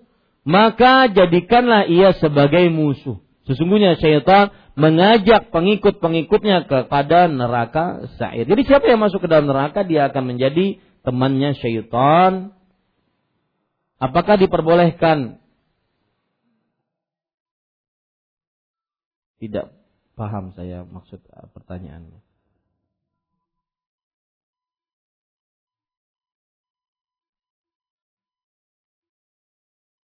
Apakah benar kalau hafal surat kita ditolongnya? Contoh hafal Al-Ikhlas dan Al-Bayyinah, apakah bisa memberi syafaat? Orang Allah Rasul sallallahu alaihi wasallam bersabda, "Al-Qur'an, as-siyam wal Qur'an yashfa'ani yaumal qiyamah." Artinya puasa dan bacaan Al-Qur'an nanti akan memberikan syafaat nanti pada hari kiamat. Akan memberikan syafaat pada hari kiamat. Yaqulul Quran, Ya Rabbi mana'tuhu nauma bil lail. Fashaffi'ni fihi. Orang uh, bacaan Al-Qur'an nanti di hari kiamat akan berkata kepada Allah, "Ya Allah, aku larang dia untuk tidur di malam hari karena membacaku. Maka beri keampunilah dosanya. Berikanlah syafaatku kepadanya." Maksudnya ampunilah dosanya. Jadi Al-Quran pemberi syafaat. Rasulullah SAW bersabda, uh, Iqra'ul Quran. Fa'innahu ya'ti yawmal qiyamah syafi'an li ashabihi. Bacalah Al-Quran. Sesungguhnya dia akan datang pada hari kiamat sebagai pemberi syafaat bagi pembacanya. Dan pembaca di sini para ulama di antaranya Syekh Ibnu Baz rahimahullah lebih condong kepada bukan sekedar membaca tetapi menghafal. Karena kalau ukurannya membaca, maka semuanya akan sama, semuanya banyak bacaan sehingga tidak ada keistimewaan.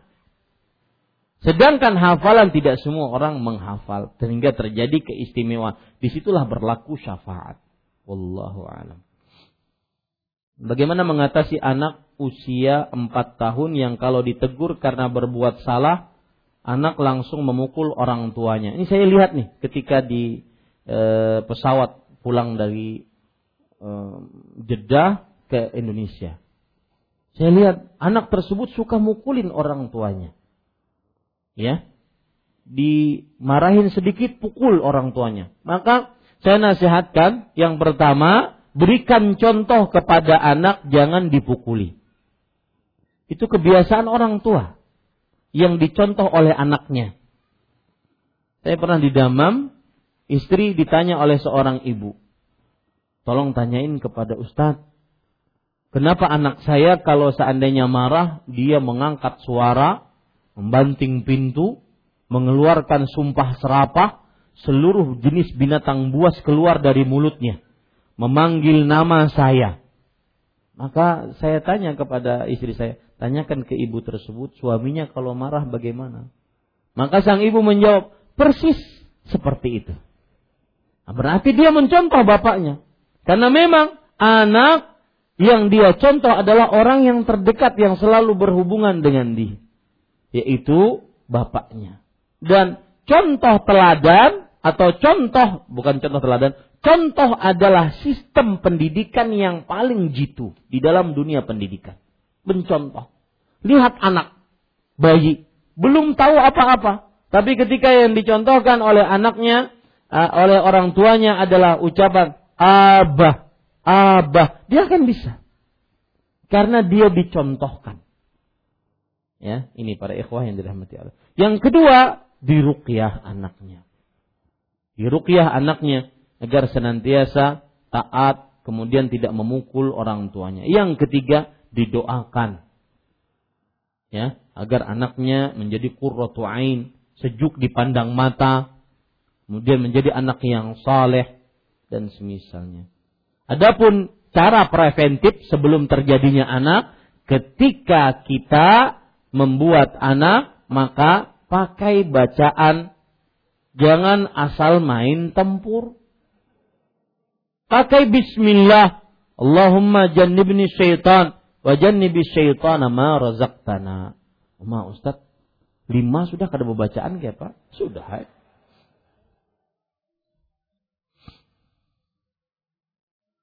Saya berhenti ikut arisan keluarga karena di dalamnya ada yasinan dan tahlilan dan doa bersama. Perlukah saya menjelaskan alasan saya berhenti tersebut kepada keluarga besar saya? Maka jawabannya para ikhwan yang dirahmati oleh Allah Subhanahu wa taala uh, seseorang tidak diperbolehkan untuk mengikuti sebuah praktek kegiatan amalan yang disangka ibadah padahal dia bukan ibadah. Padahal dia belum diajarkan oleh Rasulullah sallallahu alaihi wa ala alihi wasallam. Di antaranya merutinkan pembacaan surat Yasin pada waktu-waktu tertentu dengan batasan-batasan tertentu. Maka ini belum ada dalil belum ada dalil yang mengkhususkan akan hal itu. Kemudian juga membaca ucapan la ilaha illallah dengan batasan jumlah tertentu dalam waktu yang tertentu di tempat tertentu dengan gaya tertentu. Maka ini memerlukan dalil dan belum ada dalil. Maka pada saat itu dia tidak diperbolehkan untuk mengikutinya ya tidak diperbolehkan untuk mengikutinya dan dia berhak untuk tidak mengikutinya. Wallahu a'lam. Bolehkah istri menggugat cerai karena sudah tidak ada ketenangan dalam rumah tangga dan tidak ditakut dan ditakutkan agama istri dan anak-anak rusak juga. Istri sudah tidak mencintai suami lagi karena agamanya rusak. Kalau seandainya alasannya seperti ini, agama sang suami rusak, misalkan eh, main sihir percaya jimat, percaya tukang ramal, agamanya rusak. Ya, keyakinannya rusak ataupun akhlaknya rusak. Seperti main wanita, minum khamar, berjudi. Sesudah dinasehati dan melakukan tahapan-tahapan yang sesuai dengan syariat, tahapannya yaitu, yaitu menasehati. Kemudian tidak mempan, didatangkan keluarga, dua keluarga sekaligus.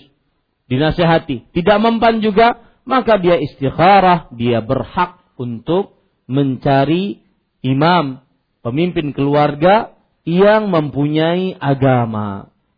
Rasul Shallallahu Wasallam bersabda dalam hadis riwayat Imam Tirmidzi, "Idza ja'akum man tarawdawna dinahu wa khuluquhu fazawwijuh, wa illa takun fitnatun fil ardi wa fasadun 'ayil." Jika datang kepada kalian laki-laki yang kalian rela akan agama dan budi pekertinya, lihat, ya. Lihat para perempuan yang di belakang ini, ya. Baik perempuan-perempuan yang belum pernah menikah, perawan ataupun janda-janda kembang. Perhatikan, dahulukan yang punya agama, bukan yang hidung mancung berkulit putih, membawa mobil mewah, rumah megah, bukan. Dahulukan yang punya agama. Lihat Al Hasan Al Basri, seorang tabi'i, beliau ditanya, "Mimman tuzawwiju ibnatak?" Kepada siapa engkau akan nikahkan anak perempuanmu? Maka Beliau menjawab mimman ittaqallah. Kepada seorang yang bertakwa kepada Allah. Kenapa wahai Hasan? Rahimahullah. Beliau menjawab, li'annahu idza ahabbaha akramaha wa illam yuhibha lam yadhlimha. Suami kalau bertakwa dan dia mencintai istrinya, dia akan sangat memuliakan istrinya. Ratu di rumahnya. Dan jika suami bertakwa tapi kurang mencintai istrinya, ada kan kadang-kadang suami yang ya alhamdulillah dapat juga saya ini. Ini peng sudah nasibnya. Kadang kalau lagi susah. Ya. Maka para ikhwan yang dirahmati oleh Allah, kalau dia mencinta tidak mencintainya artinya tidak terlalu mencintainya, secukupnya, maka dia tidak akan pernah membaliminya. Ini kalau suami bertakwa. Sering sekali kita dapati Bapak Ibu saudara-saudari ya menikah ditinggal oleh suami, menikah ditinggal oleh sering pertanyaan seperti ini sering. Kenapa? Salah satu sebabnya adalah karena yang didahulukan cuma dunia, materi, rupa, harta. Ya.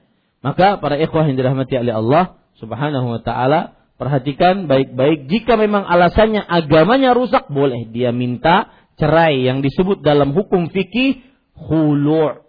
Dalam peradilan agama disebut menggugat cerai. Nanti hukumnya ada tersendiri di pengadilan agama. Allah Saya mau bertanya, teman saya teman saya bekerja di salah satu perusahaan yang bergerak di bidang perhubungan. Dikala ada seorang yang datang ingin menghidupkan kir, akan tetapi te teman saya mengambil keuntungan dari pembuatan buku kir tersebut tanpa sepengetahuan klien tersebut, apakah hukumnya? Maka jawabannya, jika mengambil keuntungan seperti ini menyalahi peraturan yang ada, maka tidak diperkenankan dalam agama. Ya. Jadi ini maksudnya mungkin para calo-calo yang ingin yang berurusan untuk memperpanjang STNK atau untuk mengurus sebuah jasa, maka para ikhwan yang dirahmati oleh Allah Subhanahu wa taala, dia boleh menjual jasa. Akan tetapi mengatakan biayanya sekian padahal sekian ini dusta. Paham maksud saya? Dia boleh menjual jasa, Pak. Ini biayanya 150 ribu. Ya, untuk memperpanjang STNK biayanya 150 ribu. Misalkan peraturan memang resmi seperti itu contohnya. Tetapi kemudian dia katakan 200 ribu, padahal harganya 100 ribu. Ini dusta. Dan Rasul Shallallahu Alaihi Wasallam bersabda, "Man ghasya minni." Siapa yang menipu bukan dariku. Hadis riwayat Muslim. Dan Rasul SAW juga bersabda di riwayat Bukhari, "Inna la yaz, uh, inna rajula la yazalu rajulu yakdzibu wa yataharral innal kadhiba yahdi ila al-fujur wa innal fujura yahdi ila an-nar wa la yazalu rajulu yakdzibu wa yataharral kadhiba hatta yuktaba indallahi kadzaban." Sesungguhnya seseorang eh, sesungguhnya dusta menghantarkan kepada keburukan. Pasti buruk ya Hartanya pun tidak berkah nantinya. Ingat itu baik-baik. Hartanya tidak berkah. Dan keburukan menghantarkan kepada neraka. Sesungguhnya seseorang masih saja berdusta sampai ditulis sebagai tukang dusta oleh Allah Subhanahu wa taala. Jadi silakan menjadi calo, ya tidak mengapa asalkan dia berkata jujur wallahu alam. Saya sekarang anak dari ibu penjual jenit, zenit atau obat terlarang. Ibunya yang berjualan. Jadi sudah saya peringatkan beberapa kali untuk berhenti menjual obat tersebut. Tapi malah saya dimusuhi, tidak ditegur dan anak saya tidak di, di, tidak pernah dijenguk pada saat terakhir saya melarang ibu saya untuk berhenti menjual obat tersebut sampai hari ini. Apa yang harus saya lakukan supaya tidak durhaka kepada ibu kandung saya? Maka jawabannya terus nasihati sang ibu. Meskipun Anda tidak ditegur. Nasihati dan perbaiki niat dalam menasihati. Wallahi Pak, yang berbicara di hadapan Bapak mempunyai pengalaman akan hal itu. Terus nasihati sampai Allah tahu bahwa kita ikhlas menasehati orang tua. Ya. I, e, ikhlaskan niat. Karena biasanya dengan perkataan dari hati yang ikhlas akan menghujam ke dalam hati. Maka min kalbin yasilu ila kalbin. Sesuatu yang dari hati akan sampai kepada hati. Maka ikhlaskan niat. Yang kedua, tetap berbuat baik kepada mereka, kepada ibu terutama, dengan perintah dari Allah. Wa in jahadaka ala an tusyrika bi ma laysa laka bihi ilm fala tuti'huma wa sahibhuma fid dunya ma'rufa. Jika kedua orang tuamu musyrik dan memaksamu untuk melakukan kesyirikan tanpa ilmu, maka jangan taati mereka berdua. Tetapi gauli mereka berdua dengan baik. Tidak boleh ikutan maksiat dengan maksiat mereka, tetapi tetap bergaul dengan mereka dengan baik. Begitu juga Rasul Wasallam memerintahkan khususnya ibu. Ini ditanya tentang ibu. Seorang sahabat bertanya, Ya Rasulullah, ayyun nasi bi husni sahabati ya Rasulullah. Ayyun nasi ahaqqu uh, ayyun nasi ahaqqu bi husni sahabati ya Rasulullah. Siapakah manusia yang paling berhak untuk aku berbuat baik kepadanya? Kata Rasul SAW, ummuk. Tiga kali beliau ulangi itu. Ibumu, ibumu, ibumu. Maka berbuat baik. Dan bakti yang paling utama dari seorang anak kepada orang tua adalah menyelamatkan sang orang tua dari jeratan maksiat terutama kesyirikan, kemunafikan, kekafiran dan dosa-dosa besar. Ya. Kemudian yang ketiga, berdoa kepada Allah. Karena hati yang membolak-balikan adalah Allah. Berdoa kepada Allah. Berdoa yang benar-benar yakin Allah akan merubah hatinya. Jangan pernah putus asa. Lihat Abu Hurairah sampai datang kepada Rasul Sallallahu Alaihi Wasallam. Beliau meminta kepada Rasul Sallallahu Alaihi Wasallam agar mendoakan ibunya. Sampai Rasul Sallallahu Alaihi Wasallam berdoa, Allah mahdi umma Abi Hurairah. Ya Allah, berikan petunjuk kepada ibu Abu Hurairah radhiyallahu anhu.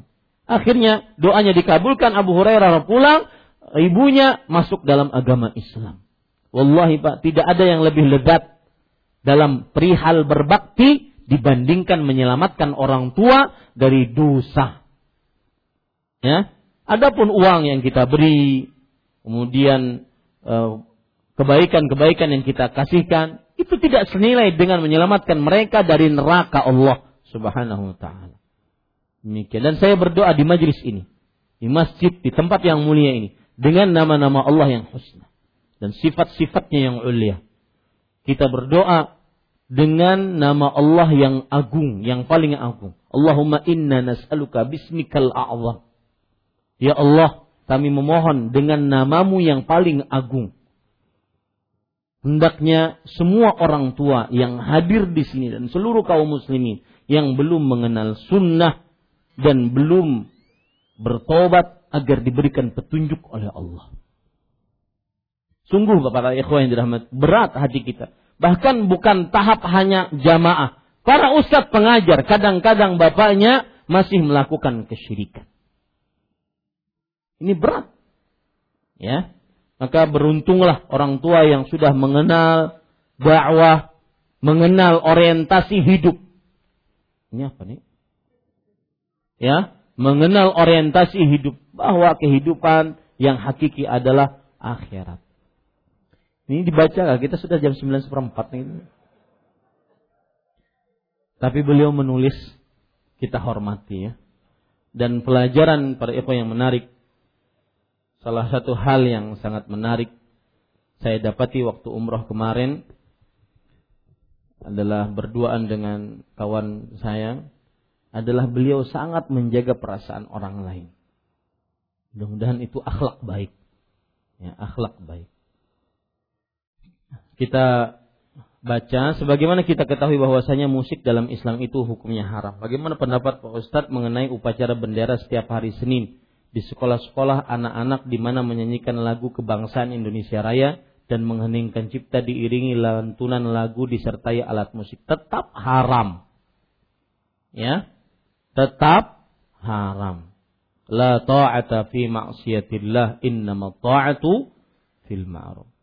Tetap haram. Tetapi di sana dilihat ada kemaslahatan kalau seandainya ada bahaya ancaman dari pihak penguasa, misalkan dianggap teroris atau apa, maka pada saat itu diambil yang paling ringan hukumnya. Bukan berarti halal menjadinya, tetapi tetap haram. Wallahu alam. Karena Rasul Shallallahu Alaihi Wasallam bersabda, ya dalam hadis yang e, banyak tentang haramnya musik, haramnya nyanyian, haramnya alat-alat musik. Di antaranya hadis riwayat Bukhari secara muallaq la ya'tiyanna aqwamun min ummati yastahilluna al-hira wal hariya wal khamra wal ma'azif.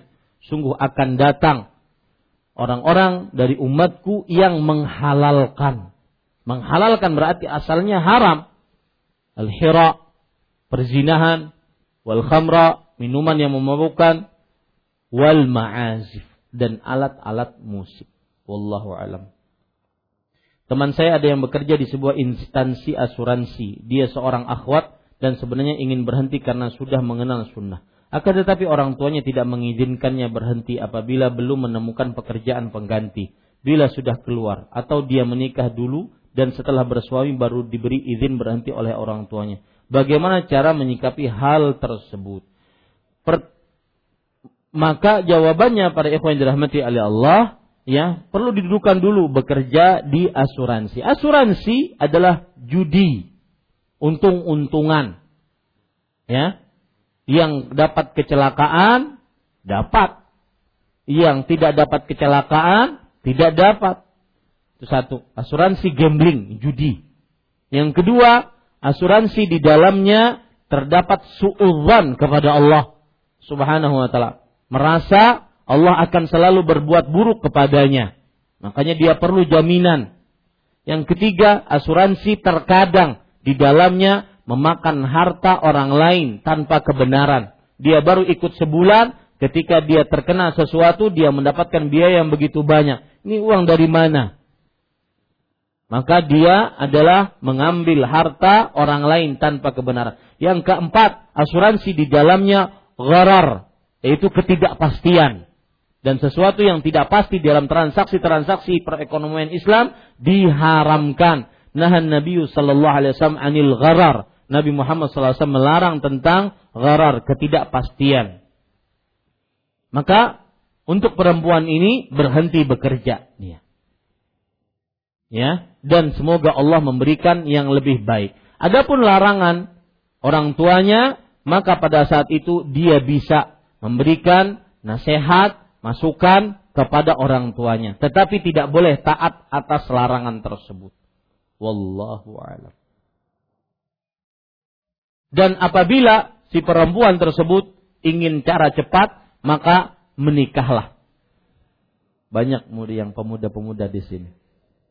Ya. Kenapa kasih Pian kah? Hendak. Ada wani sih